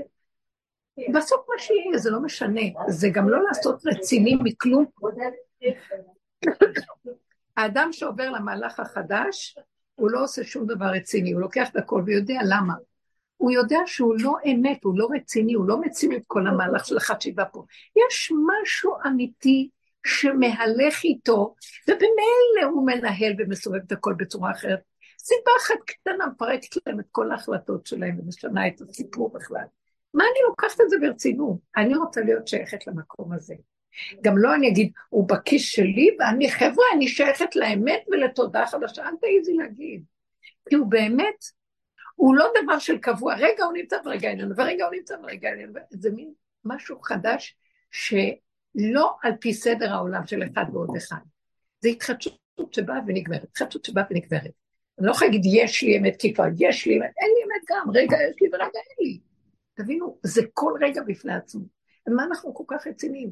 אבל יש כאן נקודה פנימית חזקה, שמכירה שהכל פה, שהעולם הזה, התודעה פה היא שקרית מאוד והיא סכנה. ואנחנו כבר, יש לנו איזה נשימה לתוך תדר חדש שמתחדש. בוא נגיד שהלכתי לאיבוד לרגע בתוך הוועדה, אחרי שאני מדברת איתך, שאת כבר לא שייכת לזה. אחרי רגע את קמה כאילו לא היה כלום. וואי, מה קרה לי, הסתכסכתי, ועוד פעם נפלתי, ולמה הייתי צריכה להיות שם, ואולי חבל לך על הזמן. אל תתני טיפה של צער, טיפה של מבט לאחור, טיפה של בוא נעשה עבודה על עצמנו, נגמר.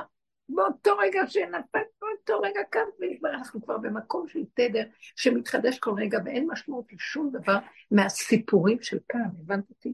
כי התודעה פה מספרת, נגמר המצב הזה של מספר, התחדשות כל רגע, זה לא שלנו, משהו דרכנו פועל, זה שלו ולא שלי. וגם אם פישעתי, זה לא שלי, זה מה אכפת לי כלום. זה צחוק, זה המקום של הג'וקר, מופיע אור אין סוף, וכמו שהג'וקר בצופים, לא אכפת לי כלום, כל הזמן מחליט לדבר זה מזכיר את הפורים, תחפושות רגע, מה שוכב בצחוקים. מה הרצינות הזאת? כי זו תודעה שנדמה לה שהיא כמו אלוקים, אז היא רצינית והיא מחויבת, ויש לה משקל וחשיבות, ויש לה בחירה והכל חרטה גדולה. אין לה כלום, זה רק משחק אחד גדול. נמאס לי להזין אותה ולתת לה כוח, נמאס לי, היא מעבידה אותי. אם אני נותן לה טיפת ממשות וכוח, נהיית עבד שלה. לא בא לי, לא רוצה. הפודל הוא בן חורין יותר מהפרופסור הכי גדול, וה... אני לא רוצה יותר לעשות שום עבודות. נגמרו עבודות, נגמרו עבודות. אם אני אהיה נאמנה בנקודה של ההתחדשות והקטן הזה, זה חיים אחרים. מה, עוד פעם. גם הפחד וההתערבות בתודעה, גם שם נכנס כוח. נכון. ואז, ואז המקום הזה של מה תצעק אליי, קצת מאבד את ה... משה רבנו צועק, אז הוא יצעק, אתם יודעים, לסוף אנחנו כבר לא נצעק. מה שאתה רוצה תעשה לי, ונניח שיצא צעקה, כי נוגעים בגוף והגוף כואב. אחרי רגע גמרה, נגמרה צעקה וזהו. אתם יודעים איך רב אושר היה עובד? הוא לא עבד עם האור הזה, התדר החדש. אחרי הרבה עבודות שהוא עשה. הוא הגיע למקום שכל דבר שעבר עליו בגוף, היו לו התקפי לב בלי סוף. אז הוא היה מתמקד בתוך התהליך של עצמו, ולא היה, כולם צועקים אמבולנס ובוא נזמין רופאים ומשתגעים. הוא היה אומר, הוא היה שותק, אמר, מרים את היד, מבטל את כולם ונכנס לתוך עצמו, ונאבק, אומר, הייתי נאבק, נאבקתי עם השטן של עץ הדת שלא ירחיב אותי לעשות מזה ממשות, ואז אני אלך לאיבוד. ואני צעקתי שם, אומרת, אבל אבא, זה אתה שלחת לי את זה, ואתה שלחת את זה שלך, לא שלי, כמו ששלחת את זה, תיקח את זה, זה מה שאתה רוצה ממני. שאני אמליך אותך על הכל פה, ואני אחזיר לך. אתה שמת אותי פה כצינור, שדרכו זה עובר, ואני גולם שלו. מה אתה רוצה מהגולם הזה? ואתה לא רוצה אותו אה, מעבר לים ועל איזה הר גבוה ובמדבריות לבדו, אתה רוצה אותו בתוך העולם, בתוך האירועים, בתוך הכאבים והגוף והכל, וברגע שזה רק קורה, אבל מה אתה רוצה לי מהגולם הזה שבאותו רגע לא ילך לאיבוד ויכריז שזה אתה ולא אין עולם. אנחנו נותנים לעולם המשוד, אז נעשה עבודות, כי זה לא ייגמר התודעה של הצבא, וכמה עבודה אנחנו צריכים לתת פה. נגמר לי הכוחות והיא לא נגמרת. מתחדשת עליי המנגנון הזה של הריבוי מסיבה. אז אני סוגרת ואומרת, אבא זה אתה זה שלך, לא שלי, וכל רגע משהו. והוא היה אומר את זה, ואז אנשים בפנים היו מתים מפחד, שהפכו עליו, אחד בחורים, שפך עליו אה, בקבוקי אלכוהול, כי הוא היה משתמש בזה להרחיב את הזה, כאילו לשים על הפנים. ואחרי איזה עשרים דקות של כזה מה, עבודה עם ההתקף הזה, עם השטן של ההתקף, הוא התעורר ומישהו סיפר שפתאום כל האפרוריות שהיה על הפנים שלו נעלמת, הוא נהיה כולו אדום וכמו איזה אה, בחור צעיר מנטר, ואומר, קדימה לעניינים, כאילו כלום לא קרה. ואז הוא רואה את הבקבוק של האלכוהול ריק, הוא אומר, מי זה שפך את כל זה? למה בזבזתם כל כך הרבה? זה יקר. חמוד כזה. לא, תחשבי רגע, וככה הוא היה עובר המון מצבים שקרו לו. הוא פשוט הבין שכל דבר שקורה לו, מה זה הבין? חי את זה, שזה בכלל לא דבר... הוא כבר עבד, עבר לרובד של יציאת מצרים, זאת אומרת, הוא כבר נולד לכיוון אחר לגמרי. שהוא רק רואה עכשיו שקיים. אני רוצה שנמחיש את זה לעצמנו, אתם מבינים מה? אחרי כל כך הרבה עבודות והכל, עוד פעם נלך לזה ועוד פעם, וכל רגע זה קיים, בטח. אז לרגע אני אומרת, טוב, אתה יודע מה, גם אם יתעורר לי רצון לרפואה וללכת למישהו, אני אומרת לו, אבל בתוך המישהו הזה זה רק אתה צריך להיות, וזה לא הטבע. אצל רבו של זה היה מוחלט, שזה רק בורא עולם צריך להתגלות. ועל אתר ועל המקום, והיו עושה ישועות ופעל ככה ישועות לאנשים. אבל היה לו כוח חזק מאוד של אה, מעקש, התעקשות גדולה מאוד, ולא לוותר בשום אופן. והוא, מה שאצל בן אדם אמר לו, רבו שאני מרגיש חלש, אז הוא אמר, אתה מפונק, ואין חולשה, זה פינוק. ככה הוא היה מגדיר את זה. תיתן את הקונטרה ותתעקש שזה שלך באמונה ולא שלי. עד הרגע שאתה יכול, כמה שאתה יכול. ופעם אחת הוא התעלף, ואז הוא קם אחרי כמה זמן, הוא אמר, השטן ניצח אותי.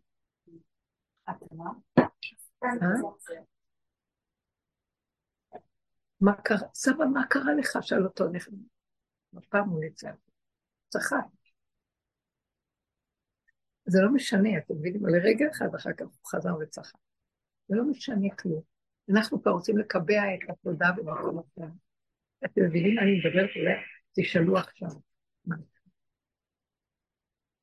מאוד ממש, את לא מבינה, באמת, יש לי התרגשות, אני זוכרת איפה, ואני רואה עכשיו, ואיפה עכשיו הנקודה, ואת יותר, את צודקת, אנחנו צריכים להיות בעולם, אבל לא בעולם כמו פעם, כי בכל אופן המעורבות של פעם היא מסוכנת, אבל אני כן בעולם, בעולם קטן, היום אני משתמשת בכל מה שאני צריכה מהעולם. לפעמים יש לי פחד ממה שבא לקראתי, אני רואה איזה דמות, אני יודעת שיש שם כוחנות מאוד גדולה, ומה שאני לא אנסה לעזור לזה, ואני לא רוצה לפחד שאני אגיב, כי גם לי יש כוח, ואני מפחדת לעורר את הדבר הזה. אז אני יכולה ללכת סביב הדמות הזאת ולהתחנף אליה ולהתלקק עליה ולעשות הכל, כדי שאני לא אכנס איתה למקום שהיא תתעורר עליי עם הכוחנות שלה, הבנתם? זה נראה כאילו, מה, זה לא אמת להתחלקת למסמאות, זה לא אמת, למה את נותנת? אבל, אבל ראיתי שזה צריך עכשיו לעשות את זה, כי הבן אדם הזה לא רואה ולא שומע ולא כלום, הוא צריך את המחמאות, נקודה, מה אכפת לי? העולם שלי, אני יכולה להשתמש בו, הבנתם? זה כבר לא רציני, זה לא אמת, למה את מדברת שקר? תשתמשי גם בשקר, תשתמשי בהכל מה שאת רוצה. את לא נותנת לזה חשיבות, ואת לא מייחסת לזה ממשות. אז איתנת מזה את העוקץ, הוצאת את העוקץ. אותה זה יחייב, כי אין מקום שבכלל אפשר להגיע אליה בצורה אחרת. ובמקום שלי מילטתי את עצמי מהחיה הזאת שתתנפל, ואני צוחקת, צוחקת פה, צוחקת על העולם. לא מבינים? זה לא שאני, כי מה לעשות, אם זה מה שעכשיו הזה, אז, אז הוא צריך, הוא לא יקבל שום מילה, שיקבל את מה שהוא רוצה. אתם לא מבינים שככה זה עובד? שאנחנו כבר חוזרים לעולם? זה כבר לא רצינות, שבואו נראה להם מה הם, מה נראה להם? יהרגו את החיים פה, יבלעו אותך, אין דבר כזה, זה מסוכן. אז אני מבינה למה ילדים קטנים מתחנפים לכל מה שמסביב כדי לקבל את מה שהם רוצים. יש להם חן של שקר לפעמים. מרגיז אותך, זה לא אמת. מה הם יעשו המסכנים? צריכים לקבל מה שהם צריכים. אז למה זה כבר פטור מהחשבונאות של העולם, של כן ולא, והרצינות, החשיבות. והוא משתמש בעולם. אחרת אין הישרדות לו פה בעולם אם הוא לא ישתמש. הוא הופך את העולם לפלואים. הבנתם מה אני אומרת? מה זה הרצינות? אדם כזה לא יכול להיות פה רציני. שום דבר. גם, גם כשמתים מסביב, לא לקחת רציני, זה לא שלנו, וזה לא מתים באמת. אתם רואים שכולם נכנסים למין כזה. אה, כל כך כבר שומעים, זה כבר לא מרגש מה שהיה פעם, וזה לא מזיז לנו מה שהיה פעם. כי באמת באמת, יותר ויותר נורא, היא לא באמת מתים. יש כאן איזה משהו משונה שקורה. בשנייה אחת אותן נשמות שיוצאות. בשנייה אחת, אם היינו רואים, אנחנו בעצמנו מתים מהלכים, בשנייה אחת הם קמים, והוא מביא אותם, יש לו שיטות איך להחזיר אותם לעולם, עכשיו הם מתאימים כבר לתדר החדש, במקום שהיו פה תקועים התודעה של העולם, בשנייה השתדרגו לתדר חדש, והם העתודה הבאה לגאולה. אתם יכולים להבין את זה, צריכים אנשים חדשים לגאולה, אצלם כבר את התדר החדש, הם לא מבינים את זה בכלל. מה התוחלת של אנשים שחיים פה? וכאילו חיים ואוכלים ושותים בשביל מה? בשביל עוד... לא, אתם מבינים, אני לא באה להגיד. אם הם לא מתעוררים כדי להכיר את התכלס ולעשות עם זה איזה עבודה ולבחור בעצמם ולצאת, אז מה התכלית? בשביל עוד פעם לאכול ולישון ובסוף יוצאים מהעולם אה, שאובים בתוך הטבע והאכולים ממנו? אני לא באה לחלק אה, ציונים למה ולא, אבל כשאתה רואה, אני לא מתפעלת יותר כבר, גם כאלה שיוצאים מפה. ומישהי אמרה לי שאימא שלה, והיה נושא שבת, נתתי שיעור, ואז היא עלתה לשידור, והיא אמרה שאימא שלה נמצאת בטיפול נמרץ, וכל המשפחה כבר התקבצה שם, מורדמת, מושמת. היא אומרת, קשה לי ללכת, כי אני אומרת, מה אני כבר יכולה להועיל? כי זה לא נראה מצב שאפשר להחזיר אותו. אז היא אמרה כך, ופתאום נכנסתי לתוך עצמי, ואמרתי לה, השם, למה אתה לוקח אותם? תיתן לה חיים. אז היא אומרת, פתאום בת, אה, דיבור חזק בתוך המוח. הוא אומר, אני יודע מה אני עושה. אני לוקח עכשיו נשמות שלא מתאים להם להיות פה יותר, כי הם מפריעים לעולם של הגאולה. התודעה הזאת שבה הם נמצאים התקבעה להם, שאי אפשר לשנות אותם, והם מפריעים לתהליך הגאולה בעולם. אתם יכולים להבין מה אני מדברת עכשיו? הרבה, אני רואה הרבה גדולי תורה שהם, שזה תודה אחרת לגמרי, כי היה להם תפקיד מאוד מאוד חשוב בכל הגלות עם הדעת תורה וכל המנהיגות של התורה, שהם לא מתאימים למהלך הזה של, של, ה, של היציאה. למה? כי הם לא מוכנים לקבל את עבודת הפגם, שאני אגיד שאני פגומה לגמרי. מה פתאום, אסור, אנחנו צדיקים, אסור משהו של מלאכות, כן, נכון, הכל נכון, אבל לקראת הסוף סוגרים את הפתוח, פותחים את הסתום, מראים לנו את כל הג'יפות שיש בפנים, את השורשים, ואנחנו רואים שזה אנחנו, רואים את מנגנון התודעה, והיהדות אה, של הגלות, אסור היה לה להסתכל במנגנון הזה, אחרת היא לא הייתה עושה את התפקיד שלה מהחגורה ומעלה, בתודעת עץ הדת עצמה למעלה, בדעת.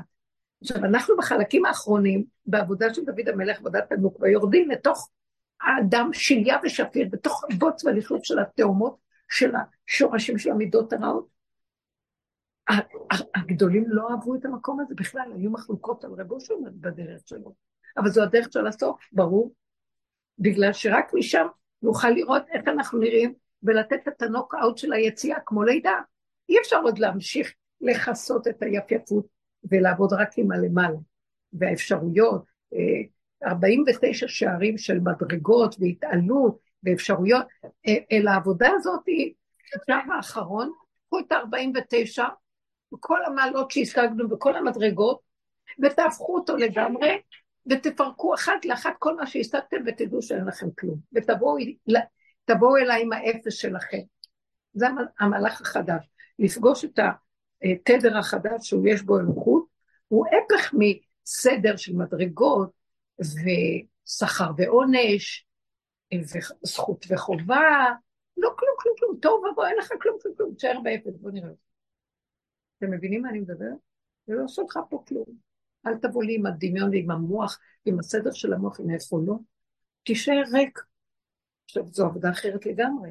וזה בדיוק הפוך מכל עבודת הדורות של הגלות, שיש שישה סדרים, ויש זמן, ויש מקום. כל השעון היהודי הולך על סדר הזמן.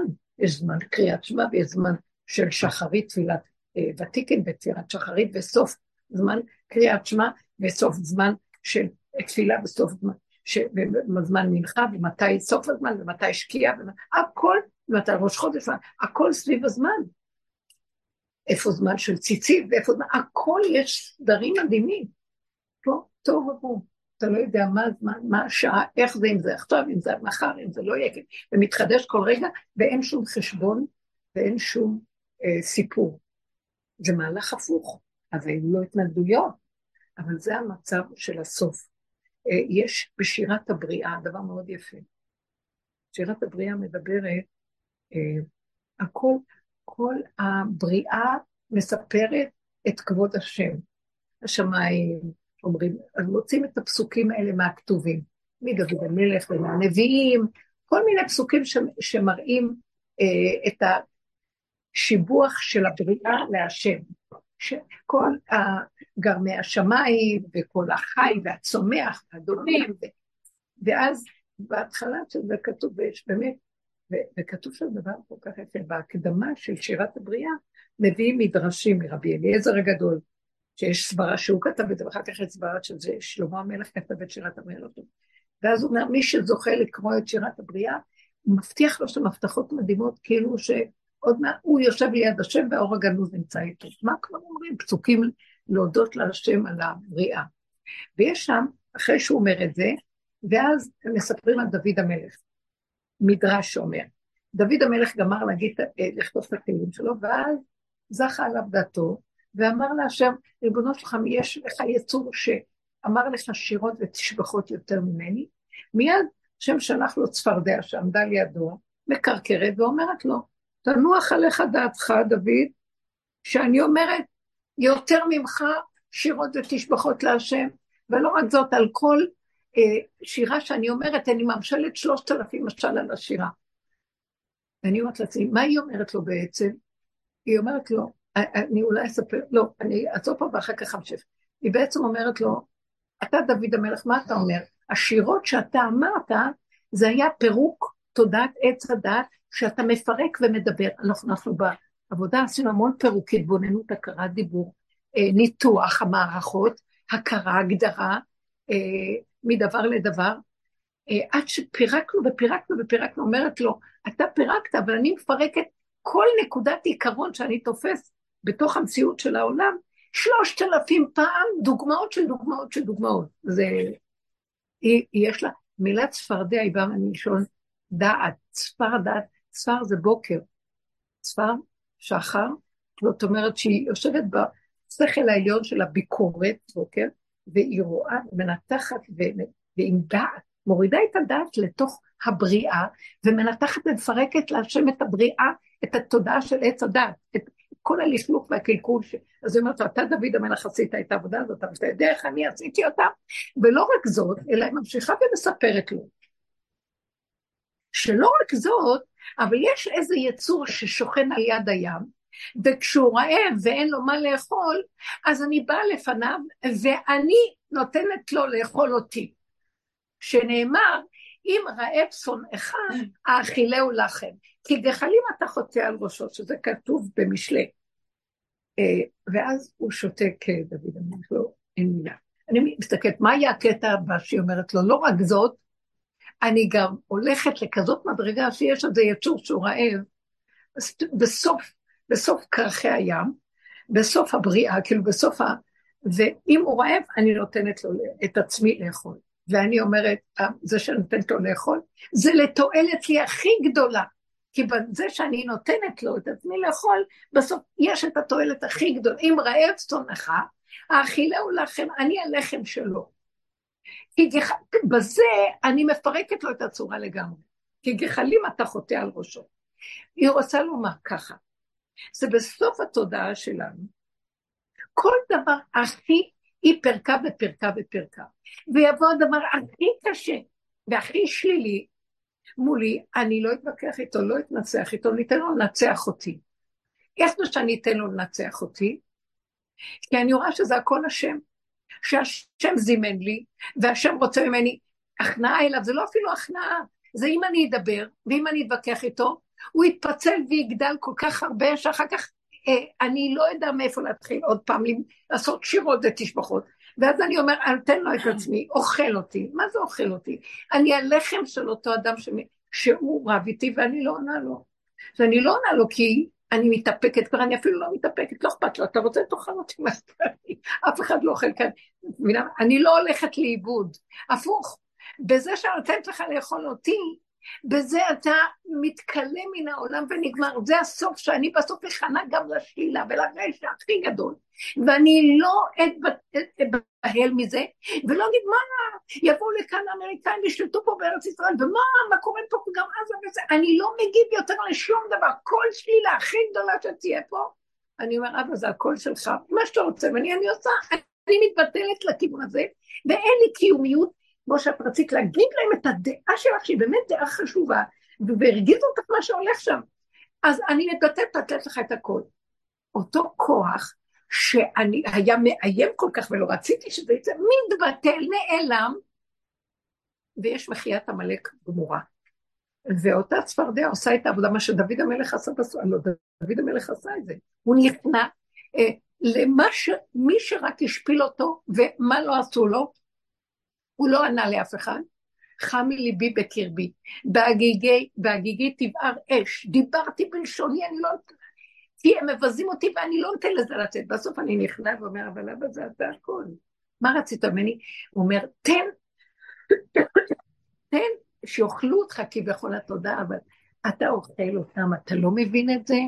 בסוף זה התיקון של כל התודעה הזאת. היא חושבת שהיא עושה ככה, אתה גומר עליה בזה שאתה מסכים לה. והיא נעלמת מהעולם, מחיית עמלק לגמרי. אז זה מהלך שככה אומרת הצפרדע, וזה השירת הבריאה. ואחר כך שירת, כל אחד אומר משהו. מה הכוונה?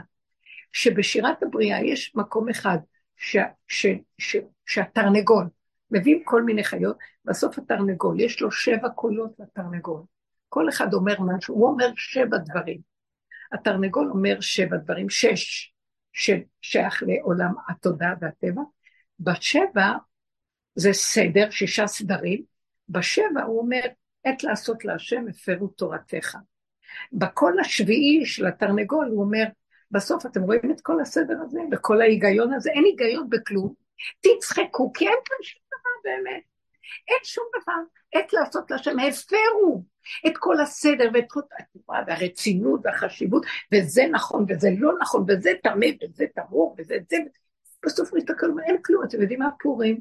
יסוד העין מתגלה בעולם, והכל מופר, כל הסדר שאנחנו עבדנו איתו בתודעות של, ה, של כל הגלות, נגמר הדבר הזה ונשאר עכשיו. זה לא שלכם פה כלום. מתגלה האור האלוקי. האור האלוקי הוא לא הגיוני כמו השכל של האדם, הוא לא מסודר בסדר האדם, הוא לא החשיבה של האדם, לא מחשבותיי מחשבותיכם, ולא יברכה דרככם, נאום השם. זה עכשיו מתגלה האור החדש שהוא דבר אלוקי, עד פה זה טבע, שיש בו כאילו יש בו משהו כביכול, חיות ואלוקות, וייתם כאלוקים, ופה פתאום הכל נעלם, וזה משהו אחר לגמרי. ואז מה יהיה? כל הסדר נעלם, ותוהו ובוהו, ובלאגן. תצחקו, פורים, אין היגיון, אל תיקחו רציני כלום, אל תתפעלו. עכשיו, ברור שאנחנו עוד מונעים מהתודעה הקודמת, אבל כבר לקחו לנו את הכוחות, לקחו לנו את הזיכרונות, לקחים לנו את ה...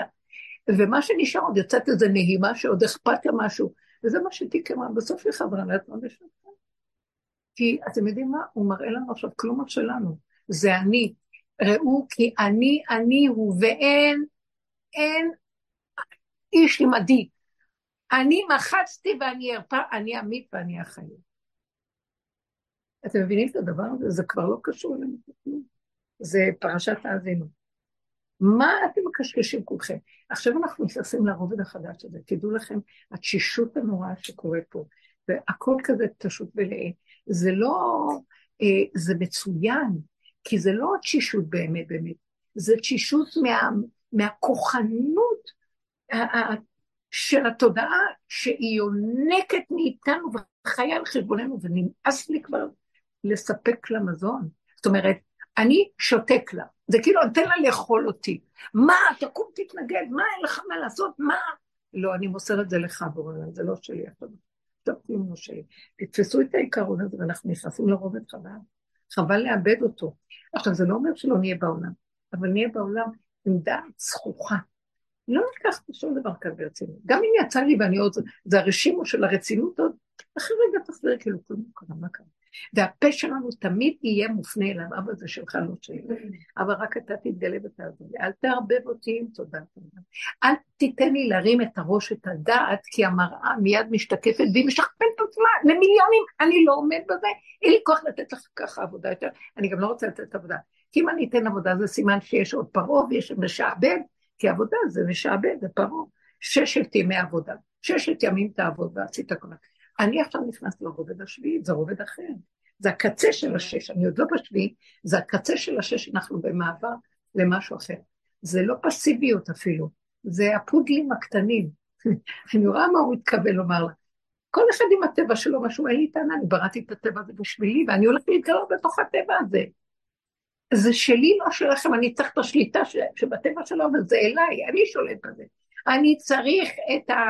אה, מה יש עוד, לא יודעת מה, כל נטייה, יסוד האש, יסוד הרוח, הכל זה שלי, אני משתמש בזה לכבודי, יצרתי, בראתי ועשיתי את עולמי. אתם גנבתם לי את זה בתודעה של העולם, וזה הלך ממני. עכשיו אני מחזיר את זה שיבת ציון, שיבת קיבוץ הגלויות הכי גדול, והעלייה לציון המצוינת, לנקודה הממוקדת, לטופ של כל המציאות של כל מה שקרה פה. זה הנשימה וההתחדשות תודעת משיח זה, תקשיבו, משיח בא, אין לו חרב ביד, ברוח הפיו ימית רשע. הוא מריח את הבן אדם. אה, איך הוא אומר שמה, איך הוא אומר על, אה, אה, על, איך הוא מגדיר אותו, את המשיח בישעיה, אה, שהשם ייתן לו מאור, מהאור העליון, רוח חוכמה ובינה, רוח עצה וגבורה, רוח דת ויראת השם. זאת אומרת, הוא נותן לו מין חיות כזאת פנימית ממנו, שהוא בתוכו חי, או רק צינור גולמי, ויהיה לו הגולם הזה, המשיח נקרא בשפת המקובלים הגולם החכם. הוא גולם שנוב... ש... ש... שהוא דולה את החוכמה מנהר, נחל נובע מקור חוכמה. הוא גולם, איך הוא יודע? הוא יודע. משהו דרכו מעלה את זה. אותו דבר הוא מבין, פתאום הוא מבין הכל על המקום. יש לו עץ, רוח עצה, הוא יודע לתת עצות בשנייה, והכל בסדר. גבורה, יש לו עוז בלב, חוזק הלב שהוא לא אה, מתבדל משום דבר. תבינו מה? יראת השם, מה זאת אומרת? דעת ויראת השם. יש לו דעת לא מעץ הדעת, יש לו דעת מרשע דלייט ידע, שזה השורש של כל הדעת העליונה ש... שעץ הדת גנב משם דת. איזה שורש שלא יודע, הוא המדע, הוא היודע, הוא הידיעה, הכל ממנו, אי אפשר להסביר את זה בכלל, זה לא משהו חיצוני, אלא זה שורש מאיפה שבא כל של הדעת, בריאות. וזה המקום הזה, הוא נותן לאדם הזה, והאדם הזה פועל מתוכו ברגע אחד, בשנייה, משנה עולמות, מסדר את הכל, בלי מאמץ, בלי עבודה, בלי עמל. בלי הגיעה, בלי צורה של אה, מלחמות, אה, ברוח הפיו ימית רשע. יש לו רוח כזאת שמזהה את הרשע בשנייה, והוא גם רואה, יש אפשרות להחזיר אותו, יש אפשרות ממנו תועלת, כמו שמשה רבנו, ויפן כה וכה, וירא כן איש, והרג את המצרי. כתוב שהוא ראה ברוח הקודש שלו, שהוא לא יצא ממנו שום דבר. גולם הרסני לעולם, והמית אותו בשם המפורט. אתם מבינים את המקום הזה? בכלל בלי עמל, בלי הגיע. כי זה השם דרכו זורם. משה רבנו כתוב עליו, הוא משיח ראשון, הוא גואל ראשון, והוא גואל אחרון. ומה ש... שהשם אמר לו, תגיד להם מי שלח אותי, אהיה אשר אהיה. אותם עקרונות שהופיעו שם במעבר בכל יציאת מצרים, אה, היה בסיפור ובגוף הדבר, והמצרים באמת היה סיפור שהצילו אותו. והמצרים ספגו את המכות. בסוף אני רואה שאני, בתוכי היה הכל, בעבודת הנפש של הסוף, שהתעוררנו לצאת מכל השקרים של התודעה, לא, לא אומרת שכבר יצאנו, אבל זה לא ישים ממנה ראש, אל תחשבו. אז ראיתי שהכל קיים בתוכי. אני כמו נקודה זהירה, לא שפעם היה סיפור, הסיפור מפריד, אומר, זה היה עם ישראל, והיו מצרים, והיה משה, והיה פרעה, והיה אהרון, ו... ואז אני אומרת, אבל בתוכי יש את הכל, אין לי עכשיו את הסיפור שהיה שם. אבל כל העקרונות האלו מציעים פה ממש עקרונות מדהימים שאני רואה אותם. ואז אני אומרת, רגע אחד אני יכולה את משה רבנו, רגע אחד אני, רגע אחד אני פרעה, רגע אחד אני זה, רגע... אני אומרת, מכות מצ... אתם לא זוכרות איזה מכות? איזה מכות עברנו? אני יכולה אחד לאחד לפרק את המכות ולראות מה זה פה בכלל, אני לא אכנס בזה. מכת בכורות הסופית היא מכת הורדת הראש לעץ הדעת. כאילו להעמיד את הדעת הזאת, מכת חושך, חושך, אני לא מבינה כלום, אני לא יודעת כלום, אין לי היגיון, אני לא מבינה, אני לא זוכרת. זה חושך לדעת. תבינו, זה מדהים, הכל פרוס לפנינו.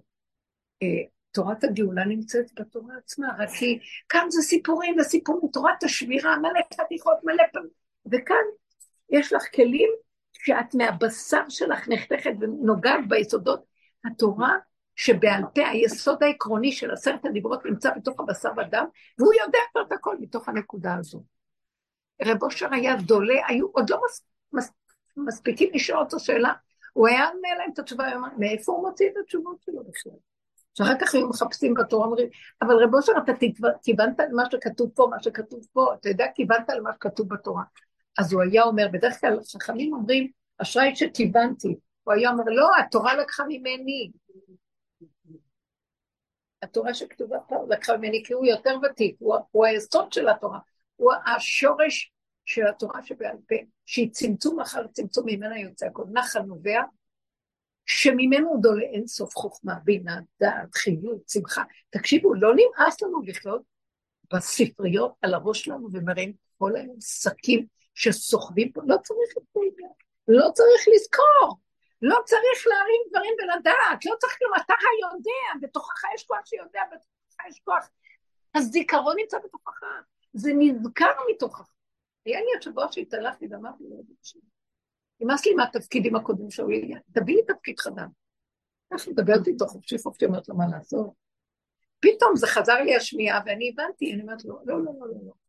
עכשיו לא צריך תפקידים בכלל, כי תפקיד זה עוד, יש מציאות שמקבלת תפקיד. אתה תזכיר לי את, הזיק... את המציאות שלך בתוכי, ואתה בתוכי תפעל, לא צריך לצרף לאדם זיכרון, אה, תפקיד.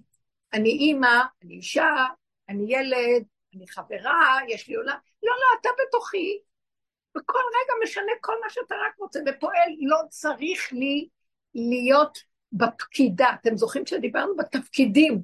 כי אז עוד יש לי ישות שפועלת עם תפקיד. לא, לא, אני לא רוצה את הדואליות הזאת גם כן, אני אמעל בתפקידים. לא, אני אכעס על התפקידים שיש לי, אני אהרוג את זה שאני אה, צריכה לטפל בו בתפקיד שלי. לא.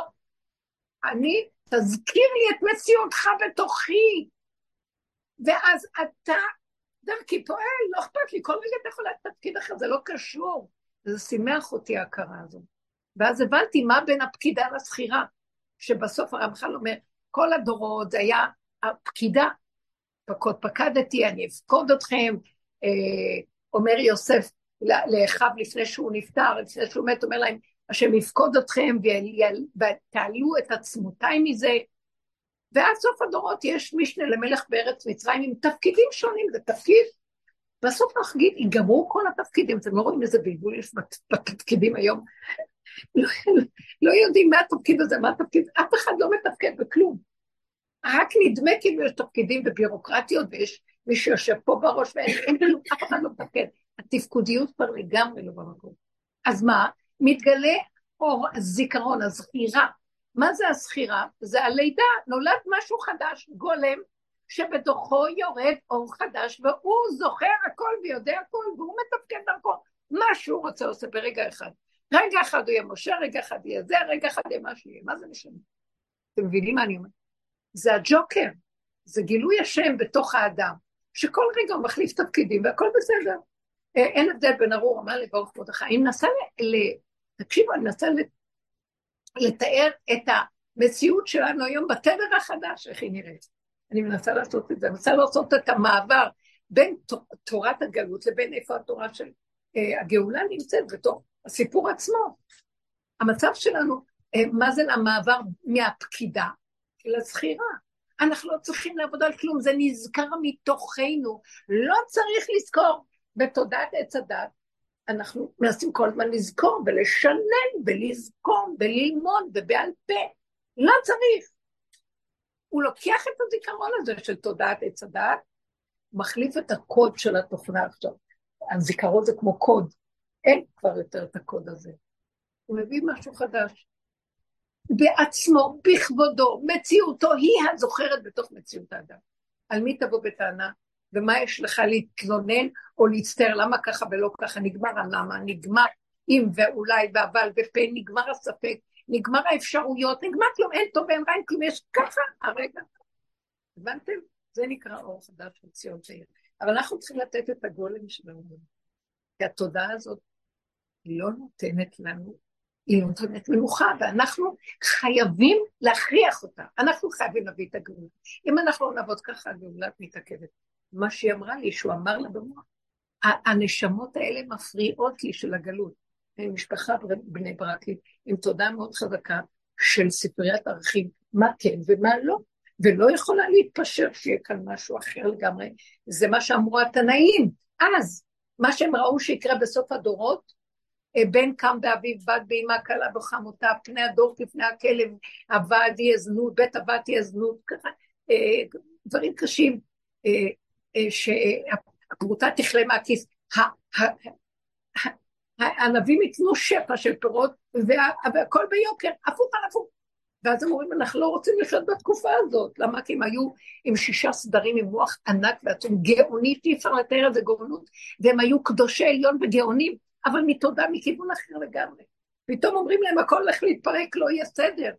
הייתם יכולים להיות שם רבנים חשובים, גדולים, חכמים, צדיקים, אבל יש להם כבוד לזקן, ויש אבא ויש אימא ויש לכל דבר מקום, פתאום הכל כאן מתהפך, והם אומרים אנחנו לא נוכל לחיות שם.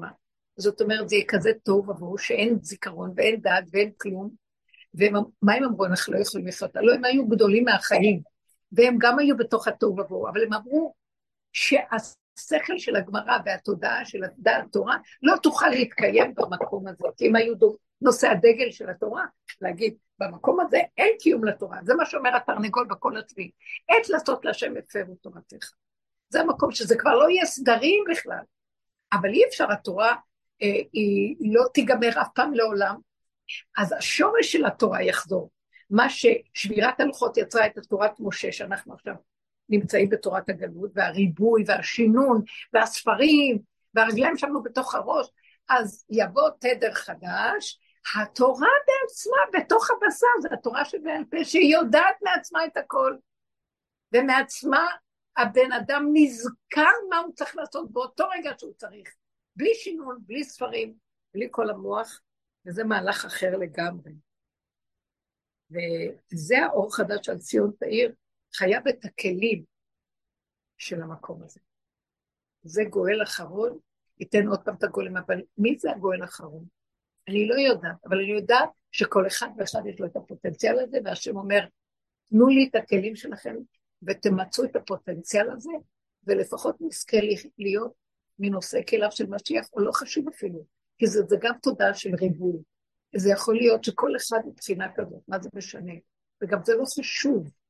יכול להיות שיהיה אדם אחד כזה, שהוא בדרגה מושלמת של המהלך שאנחנו מדברים, אבל כל אחד לא פטור מלתת את הנקודה הזאת. בשביל זה באנו לכאן, בשביל זה גאלו אותנו ממצרים בגוף הדבר, כדי שבנפש נוציא את המהלך הזה ונגשים אותו ממש בפועל. הגאולה האחרונה, איך זה יהיה? אם הגאולה הראשונה הייתה בבהלה, בבהילות יצאנו מצרים, בחיפזון, בסערה, והשם דילג ופסח ומהר מהר שהאור הזה, אם הוא היה יורד על מצרים, הוא היה מחריב את המצרים וגם את היהודים. כי המצרים בשנייה אחת אפשר היה לפרק אותם מהאור הגדול הזה, לא היה להם כלים. לקראת הסוף, האדם ייתן את הכלי שלו, האור הזה ירד בשובה ונחת. אתם מבינים מה אני מתכוונת? הוא לא יסעיר אותנו, הוא לא יבהיל אותנו, אנחנו לא נשבור את הכלים, לא יהיה כלום. תינוקות יעמדו באור הזה, לא אנשים של דעת, הפודל יעמוד. אבל אדם עם דעת לא יעמוד. זהו, האם יש לכם משהו להגיד? אני רציתי לשאול. מה מוטי? כן. על המשפט הקם לעובדך. שמה? המשפט הקם לעובדך, השכם לעובדו. לא שומעת טוב. על המשפט הבא לעובדך, השכם לעובדו. בהקשר הזה שדיברת של ההפלאה. יש הרבה כללים בעץ הדעת שהם סותרים את המהלך של הדרך שלנו. עכשיו, את אומרת דבר מאוד יפה. בואו ניקח את הפרשנות של עץ הדעת, בואו נוריד את הפרשנות ויישאר אותו עיקרון. הבא להרגך, השכם להורגו. הצפרדע באו להרוג אותה. היצור הזה בא לאכול אותה, ולא רק שהוא בא לאכול אותה, היא באה לקראתו. זאת אומרת, איך היא הרגה אותו? היא עדיין עושה בא להרגך, השכם להורגו. במקום שהיא תהרוג אותו, היא שמה את הראש בתוך הפה שלו. בזה היא הרגה אותו. אתם מבינים מה אני מתכוונת? אם רעב שמחה, אכילהו לחם, אני הלחם שלך, תאכל אותי. מישהו מעליב אותך ופוגע, ואת לא יכולה... עכשיו לרגע את אומרת, בוא, אם אני אצא רגע עכשיו, יהיה כאן 200 אה, מראות, שאם היינו מצלמים את עצמנו, איך אדם נראה כשהוא כועס, וואו, וואו, וואו, זזים לכל עבר, אש מושפת, כל מיני גיהנום שולטים בו, ככה אמרו חז"ל. אדם הכועס, כל מיני גיהנום. ברגע שהיא אומרת, אבל אני לא יכולה לעמוד בזה, אני אפילו לא צריך לעשות עבודה כבר, אני כל כך מותשת. ובא לי רגע לקפוץ, אז כמו איזה חיה זקנה מילד, אין לה כבר אפילו לנאום. היא יושבת בשקט, ומקשיבה ונכנעת. אומרת, אבא זה שלך ואתה שלחת, זה לא שלי. מה אתה רוצה ממני? רק אתה יכול לו. מי יכול למחוק את העזה הזאת? רק אתה אשם, מי בכלל יכול? גם כשאתה נלחם בתוך זה, ויש דברים שנראים לא להם, זה לא שלנו, זה שלך בכלל. מה אני אעשה? אני מדמים את נפשי ועושה את הפעולה, שנראה את הפעולה האחרונה שאני יכול לעשות כדי להינצל מתוך הזכר. אני נכנע לרצון שלך, ובזה אני הורג את השני. הבנת מה אני אומרת? עכשיו, איך אני אפרש את זה? בפועל, בתודעת עץ הדת, אני מגשים לוקחת אחר והורג אותו, כי בא להרוג אותי. עוד לא גמרתי להרוג אותו, יעמדו עוד 200 מסביב ומאחורה, ועוד פעם יתגרו בי, וכל היום אני רק יהרוג, כדי להציל את נפשי, הבנתם? פה היא אומרת, לא, אני גומרת על כל הרציחה הזאת, על כל ההרג הזה, אני נותנת לו להרוג אותי. באותו רגע, אה, איך כתוב ככה? כל השומע חרפתו וידום, השם מפיל לו חללים חללים. נגמר. אם הייתם רואים בנפש מה קורה, אין לו בכלל... אה, הוא יוצא אחרי רגע, גם רגוע, אין לו כוח כבר לאסור מכלום, גם שערים נפתחים לו כבוד, פאר, הדר, בוא תיקח, הכל שלך, עולם שלך, מה אתה רוצה? אין לנו, בתודעת עץ הדת זה בלתי נתפס כזה דבר, כי הוא מבהיל אותנו על המקום הדעת, ומסירה אותנו, ורוצה שנפעל פעולות. ואנחנו צריכים להיות כאן בבחינת, בשב אל תעשה, פעולות לא שלנו, זה שלך, תרחם עלינו וצדרת ואתה. כי אנחנו רק, כל פעולה שעושים, מיד המצלמה מצלמת מיליון פעולות, והגדלנו את הסערה בעולם. אנחנו מזינים את התודעה. במקום שאני אה, יגדיל אותה, אני משתיק את עצמי, זה מה שהצפרדע עשתה בעצם. היא השתיקה את עצמה, ואז הוא כביכול אוכל אותה, זה לא חייב להיות בפועל, תבינו את הדבר הזה, ואז בזה היא הכריעה אותו, והיא קמה לתחייה אחרי רגע עם כל הישועות שבעולם. היא נתנה לגילוי האלוקי מקום, כי זה מה שהגילוי האלוקי רוצה, וזה סוד הקורבנות. תקריבו את האגו שלכם, תורידו ראש. אני, אני ארים לכם אותו בחזרה בצורה אחרת, של חירות של אמת, לא הרמת ראש שכל אחד מרים את הראש כדי לראש השני, אני לא פראייר, אתה שומע? וכל אחד נאבק כוחנות, איך הוא יחזיק את הראש שלו, שהוא, שהוא לא אה, יחשבו שהוא פראייר וינצלו אותו. תן להם, תעשה להם, אף אחד כאן, אתם לא מבינים מה אני אומרת? זה מה שיקרה בסוף. זה הניצחון הכי גדול על הכוחנות, כן? אתה כאילו... כי הוא כמו ילד, למה? תבינו, התודעה של עץ, וזה הסוד, התודעה של עץ הדעת היא רק כאילו, והיא מראה של כאילו. ברגע שאני עושה ממנה ממשות, היא מקבלת ממני כוח והיא תראה לי מי היא. וכשאני שותק לה ולא נותן לה כוח, היא נגמרת, היא לא קיימת, היא יונקת ממני את הכוח להתקיף אותי מחדש, ועכשיו אין לה כוח להתקיף אותי, נגמרה, נעלמה, מחיית עמלק, נעלמה. אני נותן לעמלק את הכוח, אני נותן לכל האיסורים של החיים שלי כוח, הם חוזרים לצייר אותי. אני, אם הייתי שותקת, ובאותו רגע של שתיקה, זה מאבק, מעלים את זה וצועקים, עד שנהיה כזה שקט, אין לי כוח בכלל, אין לי כוח. אמרתי לכם, היה אצלי בשבת, היה מישהו שראיתי, שאני בסכנה גדולה, באים אנשים, אני כבר לא אלך לעולם, כן, מפחד מהעולם, אבל כשבאים אליי, אז הסכנה מגיעה עד אליי, מה אני יכולה לעשות? זה כבר בדלת אמות בחורים בסדקים, מה אני יכולה לעשות? אז ראיתי שהבן אדם הזה, אם אני אקח אותו ברצינות, אני פשוט אגדיל לו את כל ה... אה, לא יודעת מה, הכוחנות שלו, ואני לא אצא ממנו ראש. מה שעשיתי, לא, השם ריחם עליי, שזה לא מדרכי בכלל. יצאתי מגדרי רק להחמיא. השתמשתי בחנפנות, אבל לא הרגישו שזה חנפנות. שיחקתי אותה כמו אני, זה לא אני. אילו זה באמת, זה מחמאות על מחמאות, ושיבחתי והיללתי והגדלתי ורוממתי ומה לא, ו... עד שהבן אדם נהיה קטן, קטן, נהיה פשוט וקטן, ואפשר היה אה, לחיות לידו שהוא לא אה, יתגרה בי להוציא את הדברים שלי החוצה, הבנתם? וואי, זה היה מדהים, ראיתי את זה, זה היה מדהים. והוא נהיה החבר הכי טוב שלי.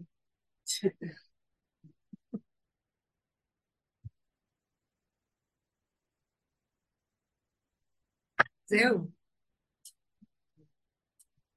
אנחנו מזינים את הקליפה על ידי התודה הזאת, ואין כבר כוח, אין לזה גבול ואין לזה מידה. תדעו לכם שהכל הולך, לי, אני אומרת לכם, אני רואה, הכל הולך להתפרק, זהו. זה מדינה בהתפרקות. אבל מתוך ההתפרקות הזאת תצמח צמח דוד עבדך תצמיח מלכות בדמלכות חדשה יפה נקייה, של אמת, של יושר, של הכנעה, של תמימות, שהיא לא דעת האדם.